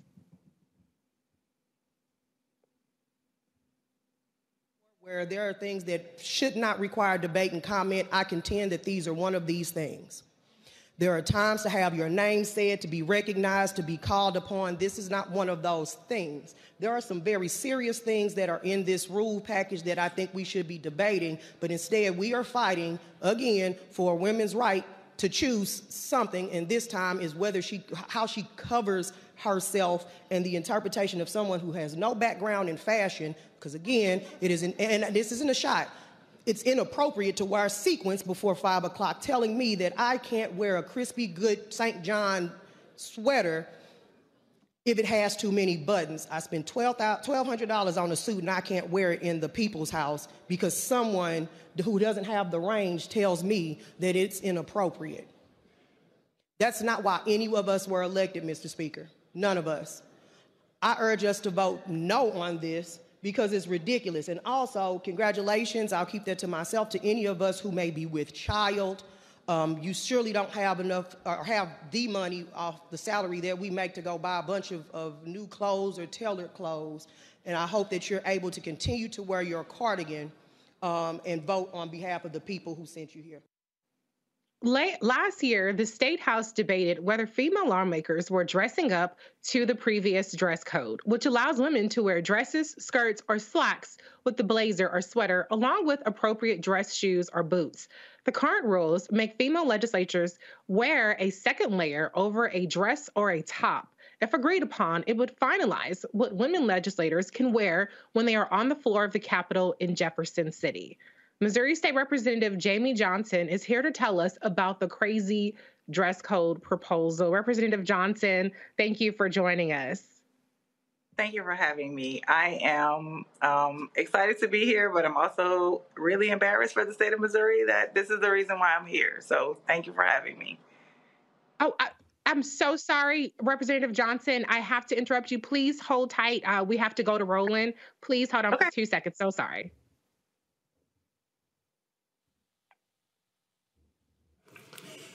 My name is Roland Martin. I'm Jack Yates' class of 1987. Uh, I flew all the way from Washington, D.C. Uh, with regards to this decision regarding Tiffany Guillory at Jack Yates High School. Uh, I've dealt the last four superintendents dealing with what's happening at Yates. And finally, we've had stable leadership at Jack Yates. I go back to 2009 dealing with these various superintendents. The reason I gave a $25,000 scholarship because finally we had a leader who was putting the necessary things in place to improve Jack Yates. I've been inducted into three Hall of Fames. National Association of Black Journalists in December 21, and in October, the Society of Professional Journalists.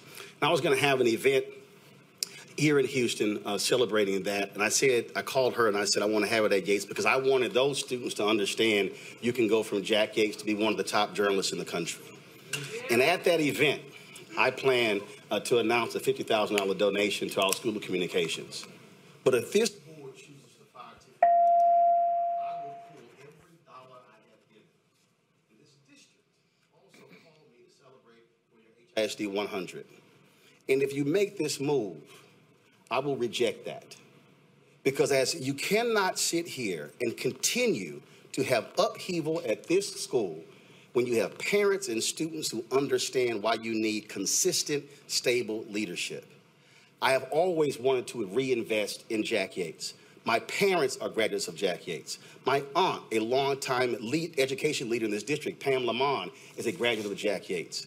And at some point, this board has to understand Yates will never be what it used to be and what it should be unless you have stable leadership. Tiffany Guillory, she is the reason why I chose to make that investment. And I should not look to move my dollars elsewhere and take it to another school, not only in this city, but across the country. And trust me, I've interviewed numerous presidents. I've known members of Congress, talked to 15 today. There are many folks who would love to have my money, but I prefer to leave it in HISD. If you make this move and fire her, you're making a great mistake. This community stands behind her, graduates stand behind her, student stands behind her. And if it's a question of test scores, if it's a question of academic progress, we should be analyzing what resources they need, what new programs they need, what is best for the students. That's what should happen. And I'll be more than happy to meet with you, uh, Mr. House, because I've met with the previous superintendents, and I've dealt with superintendents all across this country as an education advocate. But let me be real clear. Guillory should be the principal at Yates, and this action should not be taken in the middle of a school year. It is grossly disruptive to the education process, and I hope this board makes the right decision because trust me, I'm doing my show live right now. I'm broadcasting this show live right now. And I am more than willing, because I own it, to bring this show to Houston and focus on what's happening in this city if she is replaced. That should not happen. So I hope you do the right thing for. Enjoy all your favorite sports like never before at BetMGM. Signing up and playing is so easy. Simply sign up using code Buckeye and receive up to $1,500 back in bonus bets if you don't win your first bet. When you register with BetMGM, you can get instant access to a variety of parlay selection features, live betting options, and the best daily promotions in the business. And with BetMGM at your fingertips, every play and every game matter more than ever. Place your moneyline, prop, and parlay bets with the king of sportsbooks today. Sign up using code Buckeye and receive up to $1,500 back in bonus bets if you don't win your first bet. That's right, up to $1,500. Again, sign up using code Buckeye and receive up to $1,500 back in bonus bets if you don't win your first bet. BetMGM and GameSense remind you to play responsibly. 21 plus and present in Ohio. Subject to eligibility requirements. Rewards are non-withdrawable bonus bets that expire in seven days. Gambling problem? Call 1-800-GAMBLER in partnership with MGM Northfield Park. That's 1-800-GAMBLER.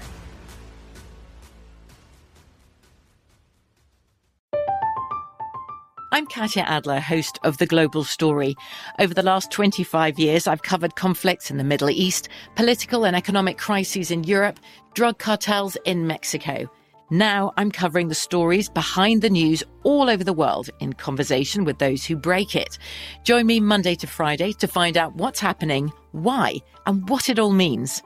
Follow the global story from the BBC wherever you listen to podcasts.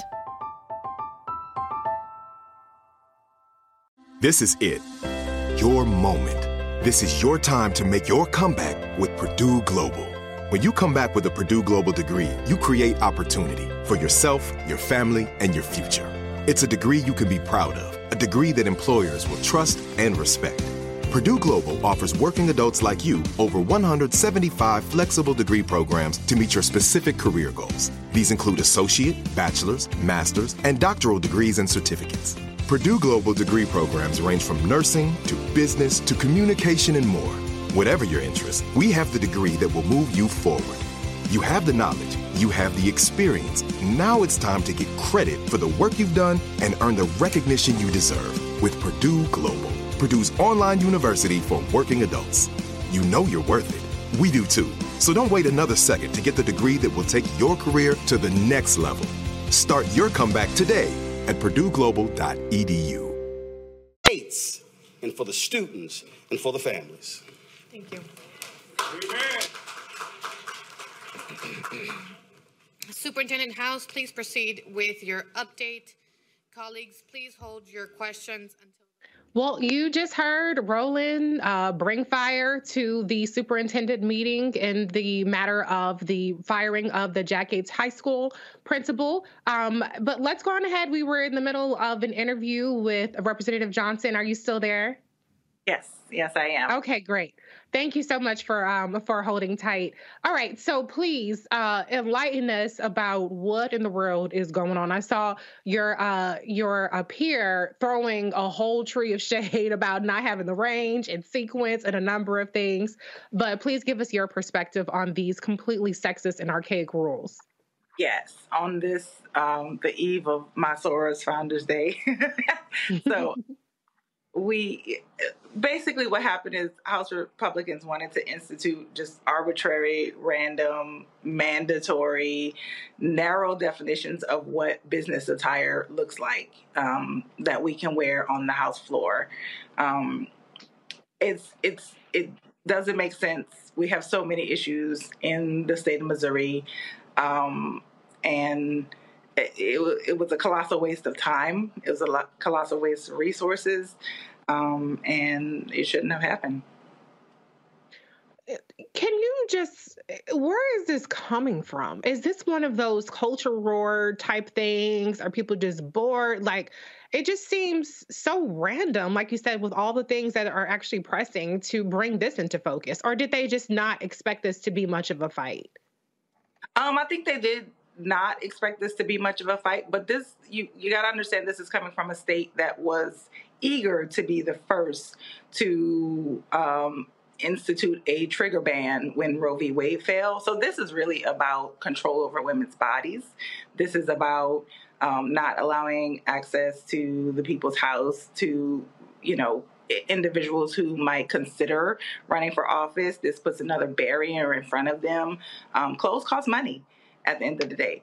And so, right. If we can change the idea of what is professionalism and who is who are professionals, then maybe people represent the state of Missouri with some fervor and with some passion would not consider coming um, running for office in the people.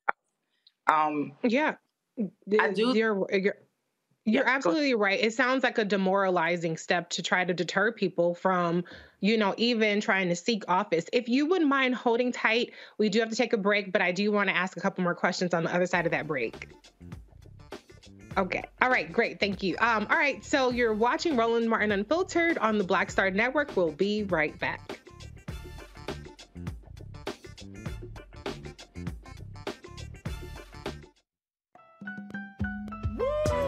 All impacted by the culture, whether we know it or not. From politics to music and entertainment, it's a huge part of our lives, and we're going to talk about it every day right here on The Culture with me, Faraji Muhammad, only on the Black Star Network. I'm Deborah Owens, America's Wealth Coach, and my new show, Get Wealthy, focuses on the things that your financial advisor and bank isn't telling you, but you absolutely need to know. So watch Get Wealthy on the Black Star Network.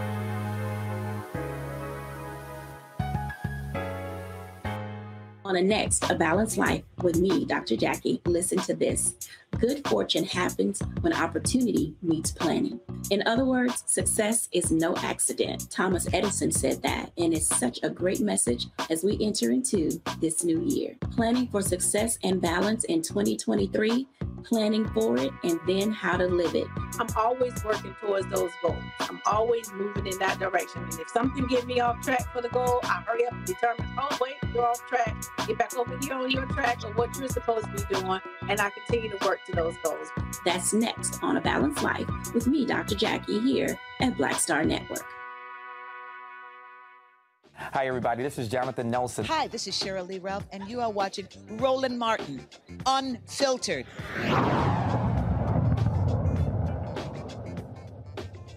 We're talking this ridiculous proposal by the Missouri GOP to legislate against bear arms or bearing arms for women in the Capitol. We're joined by State Representative Jamie Johnson, who is filling us in on the craziness and the madness.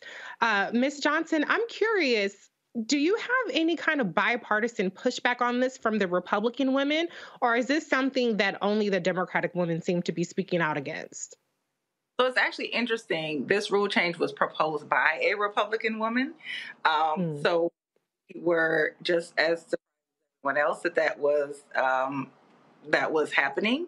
Um, but this debate really overshadowed a lot of the important debates that we were hoping to have with some of the rule changes that Democrats proposed.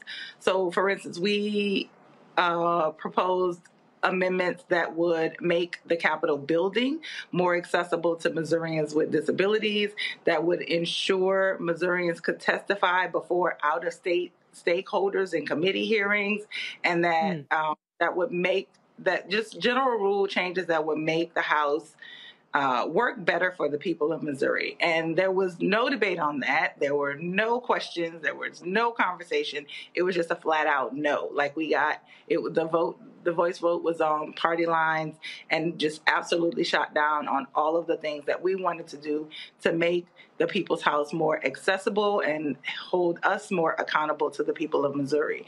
And that's just unfortunate that this conversation overshadowed that greater conversation of what we wanted to do to make make the House more accessible. Right. I mean, you know, one thing Republicans are good for is deflecting and, and sucking up the oxygen in terms of these kind of things that are really easy and justifiably uh, to get outraged over. And they kind of get a free pass on the things that they're obstructing, like what you just laid out. I want to bring in the panel to see if they have uh, anything to weigh in on this. I'm going to start off with Erica. Yes, and um, thank you so much for joining us. Um, really encouraged to see you and your colleagues really um, laying out, laying to bear, um, pun intended, uh, what this means. Uh, let me ask you um, around um, what constituents, uh, I know it's early in the year, but what has been constituents' feedback um, when it comes to getting the people's business done? Because what you talked about, the immediate folks that have differing abilities able to access the capital, you know, that's a human right so that, you know, they would be able to speak with you all, um, go on tours or things of that nature. So, can you talk a little bit about the other side of it, the less chaotic side, the folks that voted you all in, their expectations and any feedback that you're receiving um, from Yes, I and my colleagues have um, received a lot of feedback from our constituents on what a waste of time this is, what a waste of resources this is. You know, Missouri is at the bottom of the list on so many national quality of life metrics, and we're hearing from our constituents say we want better. In this last election, we have the largest class of freshman representatives in a very long time in the Missouri House House of Representatives, and so it's a referendum saying we want something different. We don't want politics as usual. This is, you know, we've had, we have one other thing that I need to mention. We've had a GOP supermajority in Missouri for over 20 years. And this kind of debate is what they want to highlight as what's important to them, you know, and and our constituents are over it we, like I said, we had the largest freshman class in a very long time in the Missouri House. And I really think it's because people want change. And we heard from them this week after that debate saying, enough is enough. This is ridiculous. Let's move forward with the people's business.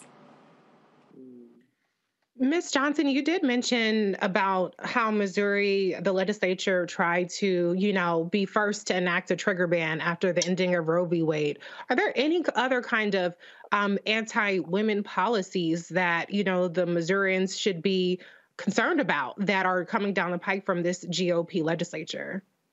Well, I know federally they're looking at a nationwide ban and that we are they're looking at uh, contraceptives and there's a lot of that happening in missouri as well. Um, there are uh, there's language that to to define what fetal personhood looks like. Um, mm. so you know to to move that line between a woman as a human being carrying a fetus versus the fetus having its own rights and responsibilities as a person before the fetus is fully able to live on their own outside of a woman's body. So there's a lot of very scary things happening in Missouri right now. Um, and I think that's why a lot of these new legislators are were elected in this last election because people want something different. Um, I also wanted to add that, you know, just as a rule, um, for me, being the uh, first black legislator in the state house from my county, I know for a fact that my constituents want something different. Um, this type of rule puts up a barrier to who the idea of who could run for office. For instance, you know, when I first was asked to run for office, I was like, why why me? I'm a single mom with three kids, two in college. You know, I'm I'm like a soccer mom. Is is is I'm not gonna run for office. And then, you know, I decided that, you know, after some further thought, I decided that it was something that I could do and did the work, pounded the pavement, knocked the doors, and won the election. So I really believe that these types of rules, these these definitions of professionalism, these definitions of what looks like a professional, um, put up barriers to um, get people to understand that they have a right and and a responsibility to help in this democratic system and one of those ways is running for office um, and professional clothing does not really constitute decorum i before i hmm. was elected i've watched some of the House debates, and I really wondered why people were screaming. Some people almost came to blows. It was, and all of them were in suits. All of them hmm. were in ties, and all of them were in nice dresses and blazers and cardigans. So I don't really understand um, how they want to equate professional dress with decorum. So. It, it's it's an interesting it's a very interesting story and like i said at the top of the segment um, i'm really excited to be here love roland martin have watched for a long time but i'm also really embarrassed that this is why i'm here so y'all gonna have to ask me back you know with more Oh, yeah. I'm so sure that Roland would love to have you back. You know, he he's very big on highlighting legisl- state legislators, um, especially somebody with your background who is a prime example of why it's important to get involved and never count yourself too small to make a difference in your state or your local elections. I want to give Dr. Carr a chance to weigh in. Thank you, Reese, and, and thank you, uh, Representative Johnson. I, um, I had happy early 110, looking good for 110 and uh, and uh, and I will confess that until I came to work at Howard University, I did not know what St. John's was. So I want to say that your colleague, uh, that shade was chef's kiss excellent, because I'm sure many of uh, many of those hillbillies don't know what St. John's is either. And I, but at any rate, that, and that's really what I want to go with it. I'm assuming, or maybe I shouldn't assume that Representative Ann referring to earlier and I noticed she no- she noted that, that there's a issue of uh, formality and professional atmosphere. I'm wondering if there's some racial undertones even to these white women. I mean, because I'm thinking when you say words like professional and formal, but you sisters, look, you y'all wouldn't know St. John's if it slapped you in the face, but you got a lot of nerve is this is this about black women? I mean, because I can't imagine these hillbillies, whatever they got on, is necessarily any anything near the style since that y'all have. I I I don't know if it's singly about black women, but it is there racial undertones there. There's also some undertones of classism.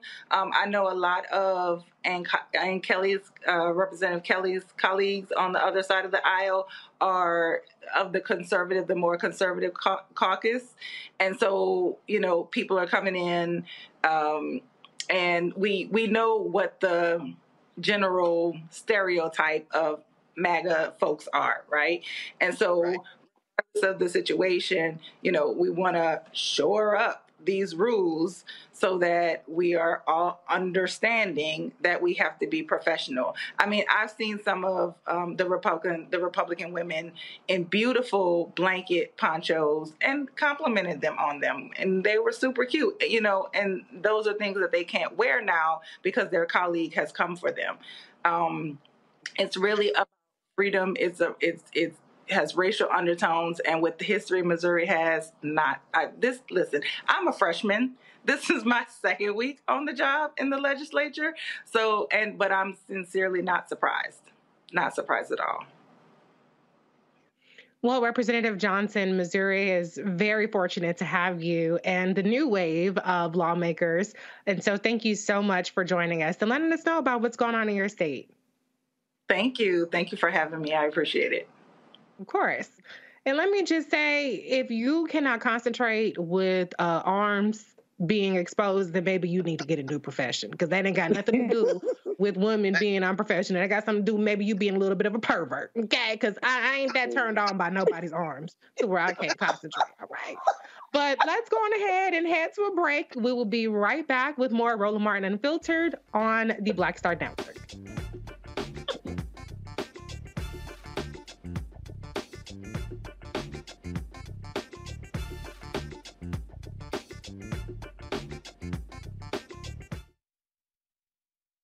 Enjoy all your favorite sports like never before at BetMGM. Signing up and playing is so easy. Simply sign up using code Buckeye and receive up to $1,500 back in bonus bets if you don't win your first bet. When you register with BetMGM, you can get instant access to a variety of parlay selection features, live betting options, and the best daily promotions in the business. And with BetMGM at your fingertips, every play and every game matter more than ever. Place your moneyline, prop, and parlay bets with the king of sportsbooks today. Sign up using code Buckeye and receive up to $1,500 back in bonus bets if you don't win your first bet. That's right, up to $1,500. Again, sign up using code Buckeye and receive up to $1,500 back in bonus bets if you don't win your first bet. BetMGM and GameSense remind you to play responsibly. 21 plus and present in Ohio. Subject to eligibility requirements. Rewards are non-withdrawable bonus bets that expire in seven days. Gambling problem? Call 1-800-GAMBLER in partnership with MGM Northfield Park. That's 1-800-GAMBLER.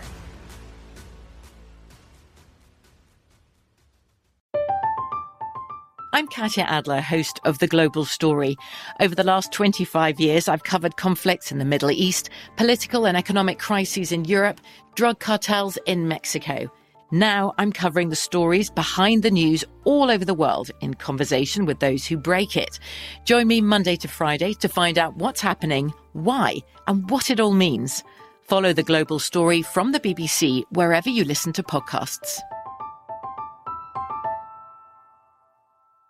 This is it. Your moment.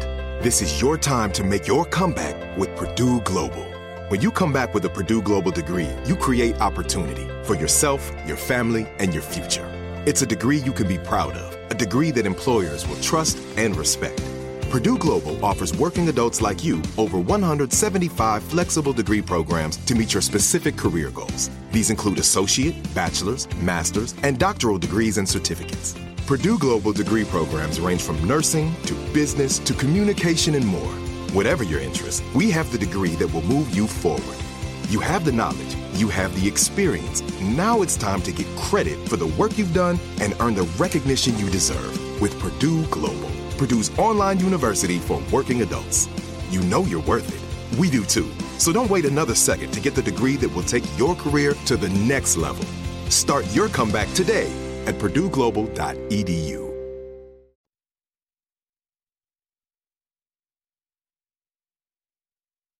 When you talk about blackness and what happens in black culture, we're about covering these things that matter to us, uh, speaking to our issues and concerns. This is a genuine people powered movement. There's a lot of stuff that we're not getting. You get it, and you spread the word. We wish to plead our own cause too long have others spoken for us. We cannot tell our own story if we can't pay for it. This is about uh, covering us. Invest in black owned media. Your dollars matter. We don't have to keep asking them to cover our stuff. So please support us in what we do, folks. We want to hit 2,000 people, $50 this month, raise $100,000. We're behind 100,000, so we want to hit that. Y'all money makes this possible. Check some money orders. Go to PO Box 57196, Washington, D.C. 20037 0196. The Cash App is dollar sign RM Unfiltered. PayPal is R Martin Unfiltered. Venmo is RM Unfiltered. Zelle is Roland at RolandSMartin.com. On the next Get Wealthy with me, Deborah Owens, America's Wealth Coach, the number of people working from home has quadrupled to almost 30% you're going to learn how you can now create your money space. It can impact your mood, your mindset, and your ability to get wealthy. Interior designer Nikki Klugh joins us to share exactly what you need to do to create a winning workspace. Make a space that is going to instantly put you in the mindset so that you can be more productive, so that you're organized, so that you're inspired, or you're really focusing in on the task at hand. That's right here on Get Wealthy, only on Black Star Network. Hi, I'm Amber Stevens West from The Carmichael Show. Hi, my name is LeToya Luckett, and you're watching Roland Martin Unfiltered.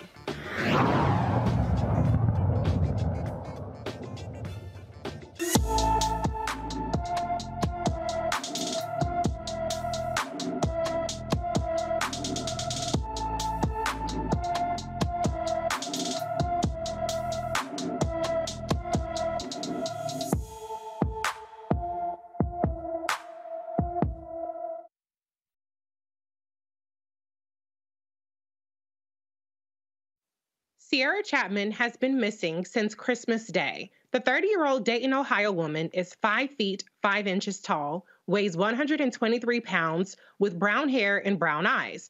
Sierra was last seen wearing a short sleeved Tommy Hilfiger shirt, blue jeans, and black boots. She also has a tattoo on her neck that says Jaden. Anyone with information about Sierra Chapman should contact Dayton Police Department at 937 333 1070.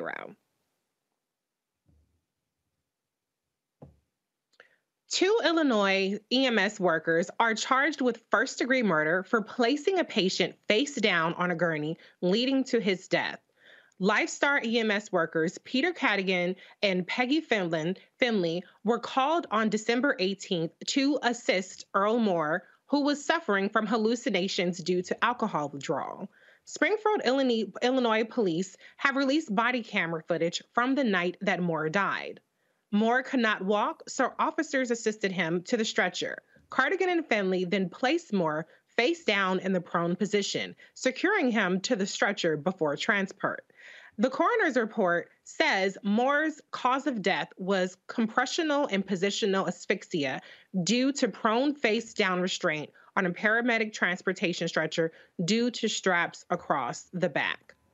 I'm going to go to the panel really quickly on this. You know, we are accustomed to hearing about the disregard for life, Black life in particular, when it comes to the police officers. But God damn it, the EMS workers are doing this kind of negligence to, or alleged negligence to um, people they're called to assist.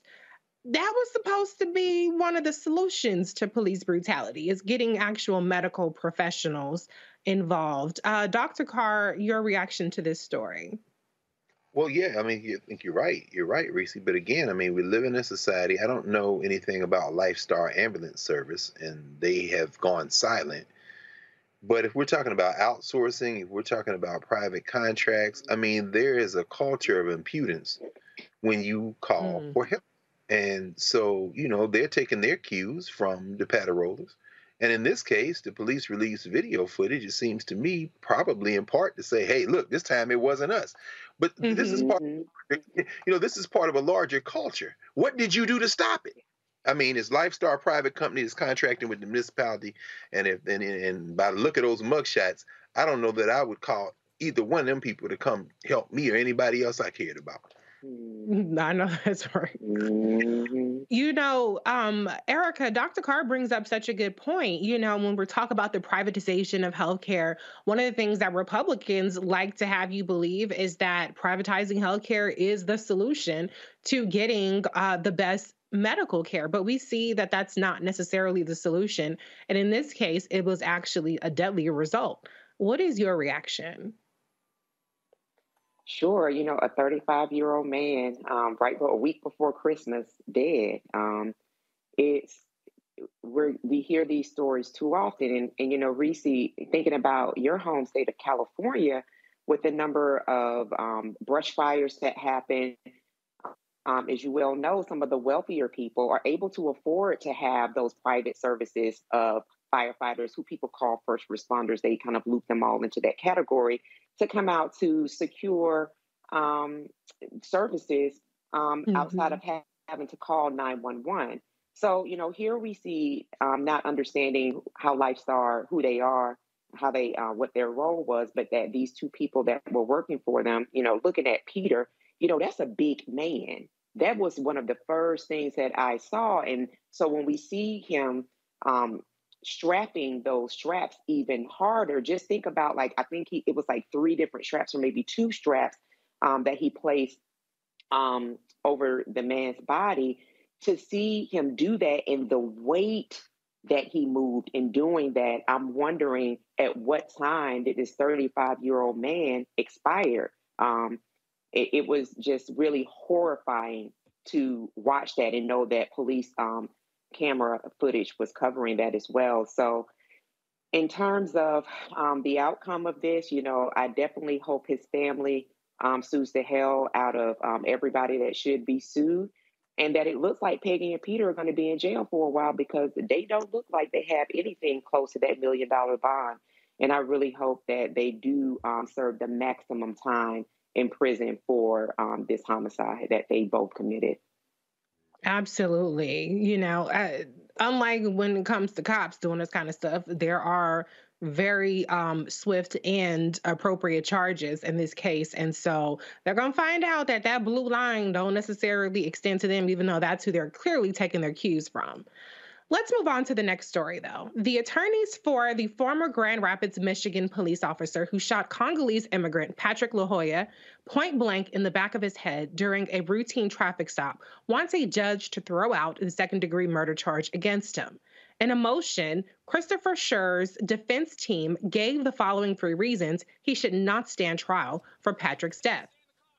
Michigan law permits Officer Schurr to use deadly force to prevent Patrick Lyoya from fleeing and to effectuate his arrest. Under legal authority given to Officer Schurr by the state in response to force used by Lyoya and in self defense.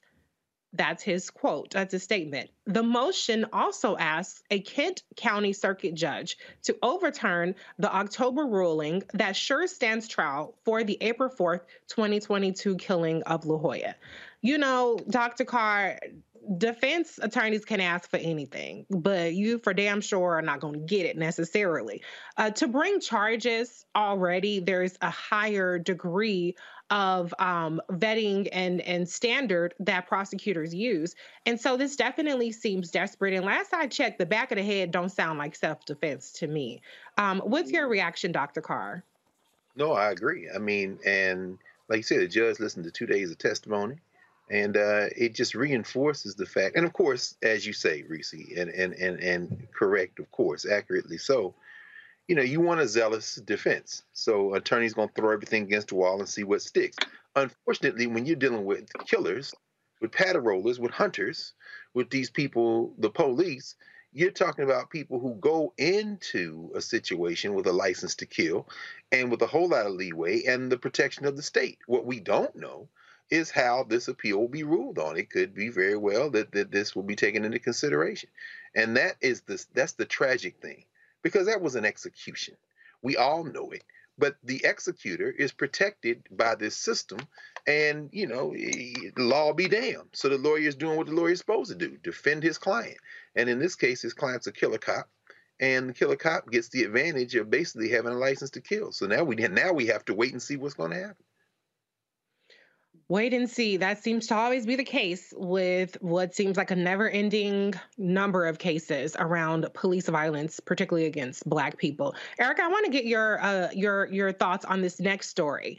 U.S. Attorney General Merrick Garland appoints a special counsel to investigate the classified documents found at President Joe Biden's home and former private office. Garland appointed Robert Hur to investigate, along with the Republican led House of Representatives. The appointment comes after Biden's aides located documents with classified markings at two separate locations inside Biden's home in a locked garage. For the third straight cycle, the Department of Justice and FBI will investigate in a presidential election cycle. Erica, we already see the false equivalencies coming from the Republicans, the House, from the Republicans, that there is a hypocrisy in the treatment of President Biden and the reaction to it, as opposed to uh, former President Donald Trump. What are your thoughts on the uncovering of these classified documents, and, how do you view the differences in these cases? Well, you know, we're talking about the son of a Klansman. So we're talking about a well known, undisputed criminal who um, stole um, the People's House at 1600 Black Lives Matters Plaza. So what we're, we're talking about somebody who, you know, Dr. Carr talked about his taxes earlier. And one thing that we found out, one thing that came to surface is that he's in debt to China. So we're talking about a whole um, national uh, uh national security problem when we're talking about mm-hmm. Donald John Trump. In comparison, when we're dealing with what happened with President Biden, and it seems like protocol was followed, one of the things that I think that people need to be concerned with is that because media has really been, and mainstream media has really been waiting and, and really kind of like foaming at the mouth to get back at some of that very juicy um, 45 kind of news reporting that they were used to doing. So I think that along with um, the chaotic terrorist GOP, also look for mainstream media to really be making this a lot more salacious than what it is, and um, for Republicans to be jumping up and down every day screaming. So I think that this is something that you know pay attention to, but then at the same time understanding that this person that was appointed um, for the special um, person that's going to look into it, he was appointed by Donald Trump, was in the office when Donald Trump was talking about MS 13 and how they were going to take them down. So I would say, you know, hear it, but definitely don't ingest it. There's no comparison. Um, and hopefully this will move through the media cycle um, more quickly and we'll find out what those documents are, if there are any issues, and, and move forward um, because we definitely do have a lot of work um, to get through for this remaining year. Yeah, but you know, one thing I have to admit, politically though, I think this is a little bit of an issue. We know that the attention span of the political media and even the political uh, public is very short and very much prone to false equivalency. And so I do have to admit this was sloppy on the part of President Biden in terms of the way that he stored, or maybe he was unaware of the classified material. So I do I do think that this opens him up in a way that really is not helpful. And we know that Republicans are far more effective at weaponizing this sort of, you know, careless mistake. But there is a huge difference between carelessness and being a national security threat and holding on for dear life to classified information like what Donald Trump was de- was doing. And I have to say, son of a Klansman is always my favorite Erica. so thank you for that. well, listen, we the show is coming to a close, but I do have to get to this one last story which is about a California redlining settlement. The largest bank headquartered in Los Angeles will pay $31 million for allegedly engaging in lending discrimination. This is the largest redlining settlement in the Department of Justice history. The DOJ claims City National Bank engaged in redlining in Los Angeles County from 2017 through at least 2020. And practice discrimination through redlining. Specifically, City National Bank avoided providing home loans and mortgage lending services to majority black and Latino neighborhoods throughout Los Angeles. The illegal conduct that we allege in the complaint took place between 2017 and 2020. City National has agreed to resolve the government's lawsuit by entering into an agreement known as a consent order.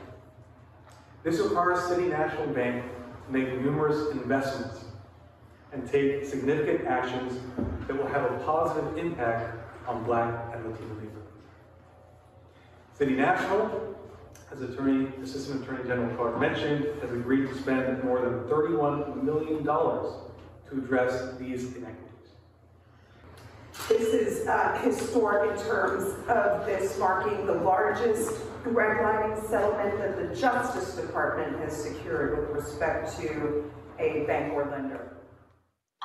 Redlining is the practice of preventing Black families, in particular, from amassing and maintaining wealth in the same way that white families could, resulting in the growth of the racial wealth gap and housing insecurity. I peeped Assistant Attorney General Kirsten Clarke, she is always on the JOB. They have been on fire in terms of not just this kind of settlement, which is historic, but in terms of the way they've held uh, cops and vigilantes accountable for uh, you know crimes, civil rights crimes, hate crimes, and things of that nature. And so, shout out to her. I know there's complaints about um, Merrick Garland, but I, am not letting nobody say a crossword about Kristen Clarke, or uh, Kirsten Clarke rather. Um, all right, y'all, listen, uh, Roland, you know, handed the reins to me in the middle of the show, but it has been fun filling in. you did that, boo. Knocked out the park, Reese, as always. thank you, thank you, thank you, thank you. Oh. You know, y'all my favorite crew, the only people I'd want to do this with. But uh, I have to thank you, Dr. Carr, as usual. I wish I would have been able to get you in on the Kristen Clarke segment because I know you got something to say. And thank you as Oh, I got it. Okay, okay. And thank you as always to the beautiful Erica Savage Wilson. And thank you, Roland Martin and Filter family, for tuning in. Shout out to Roland for holding it down at Jackie Yates High School for his principal. And that's it, y'all. That's it. That's all. I got 24 seconds. So I'm just going to say, holla.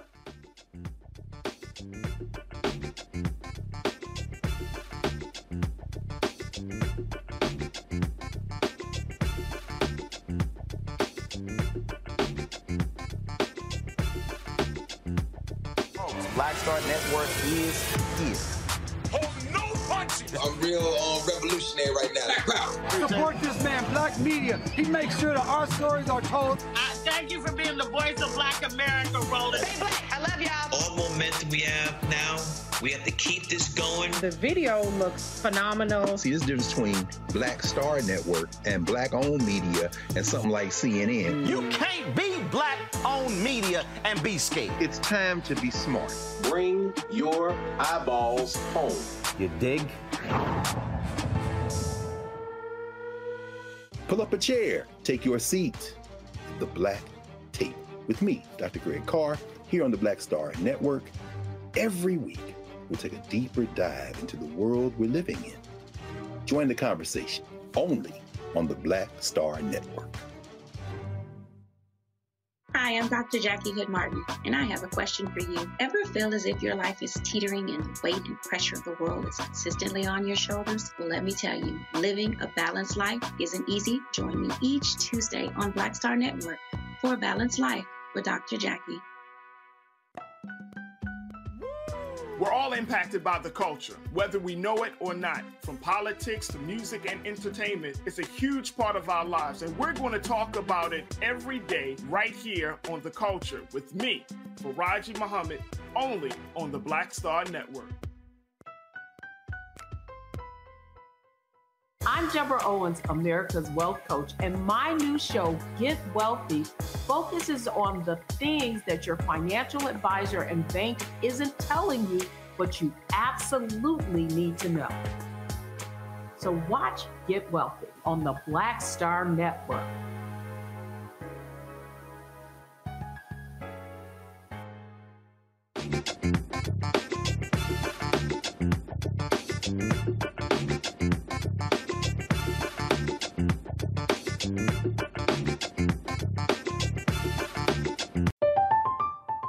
I'm Katya Adler, host of The Global Story. Over the last 25 years, I've covered conflicts in the Middle East, political and economic crises in Europe, drug cartels in Mexico.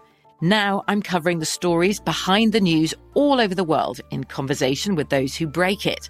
Join me Monday to Friday to find out what's happening, why, and what it all means. Follow the global story from the BBC wherever you listen to podcasts. If a new house is on your wish list in the next five years, grow your savings faster and experience your dreams with an Ohio Homebuyer Plus account from Kemba Financial Credit Union. A savings account specifically designed to save for a new home where you can earn 7% APY, a $500 matching bonus, and a $1,500 mortgage closing cost credit. Learn more at Kemba.org. Offer expires March 31st, 2025. APY equals annual percentage yield. Restrictions apply. NMLS 292230. Equal housing lender. Federally insured by NCUA. Okay, round two. Name something that's not boring. A laundry? Ooh, a book club. Computer solitaire, huh? Ah, Sorry, we were looking for Chumba Casino. That's right. ChumbaCasino.com has over 100 casino style games. Join today and play for free for your chance to redeem some serious prizes. ChumbaCasino.com. No purchase necessary. Full prohibited by law. 18 plus terms and conditions apply. See website for details.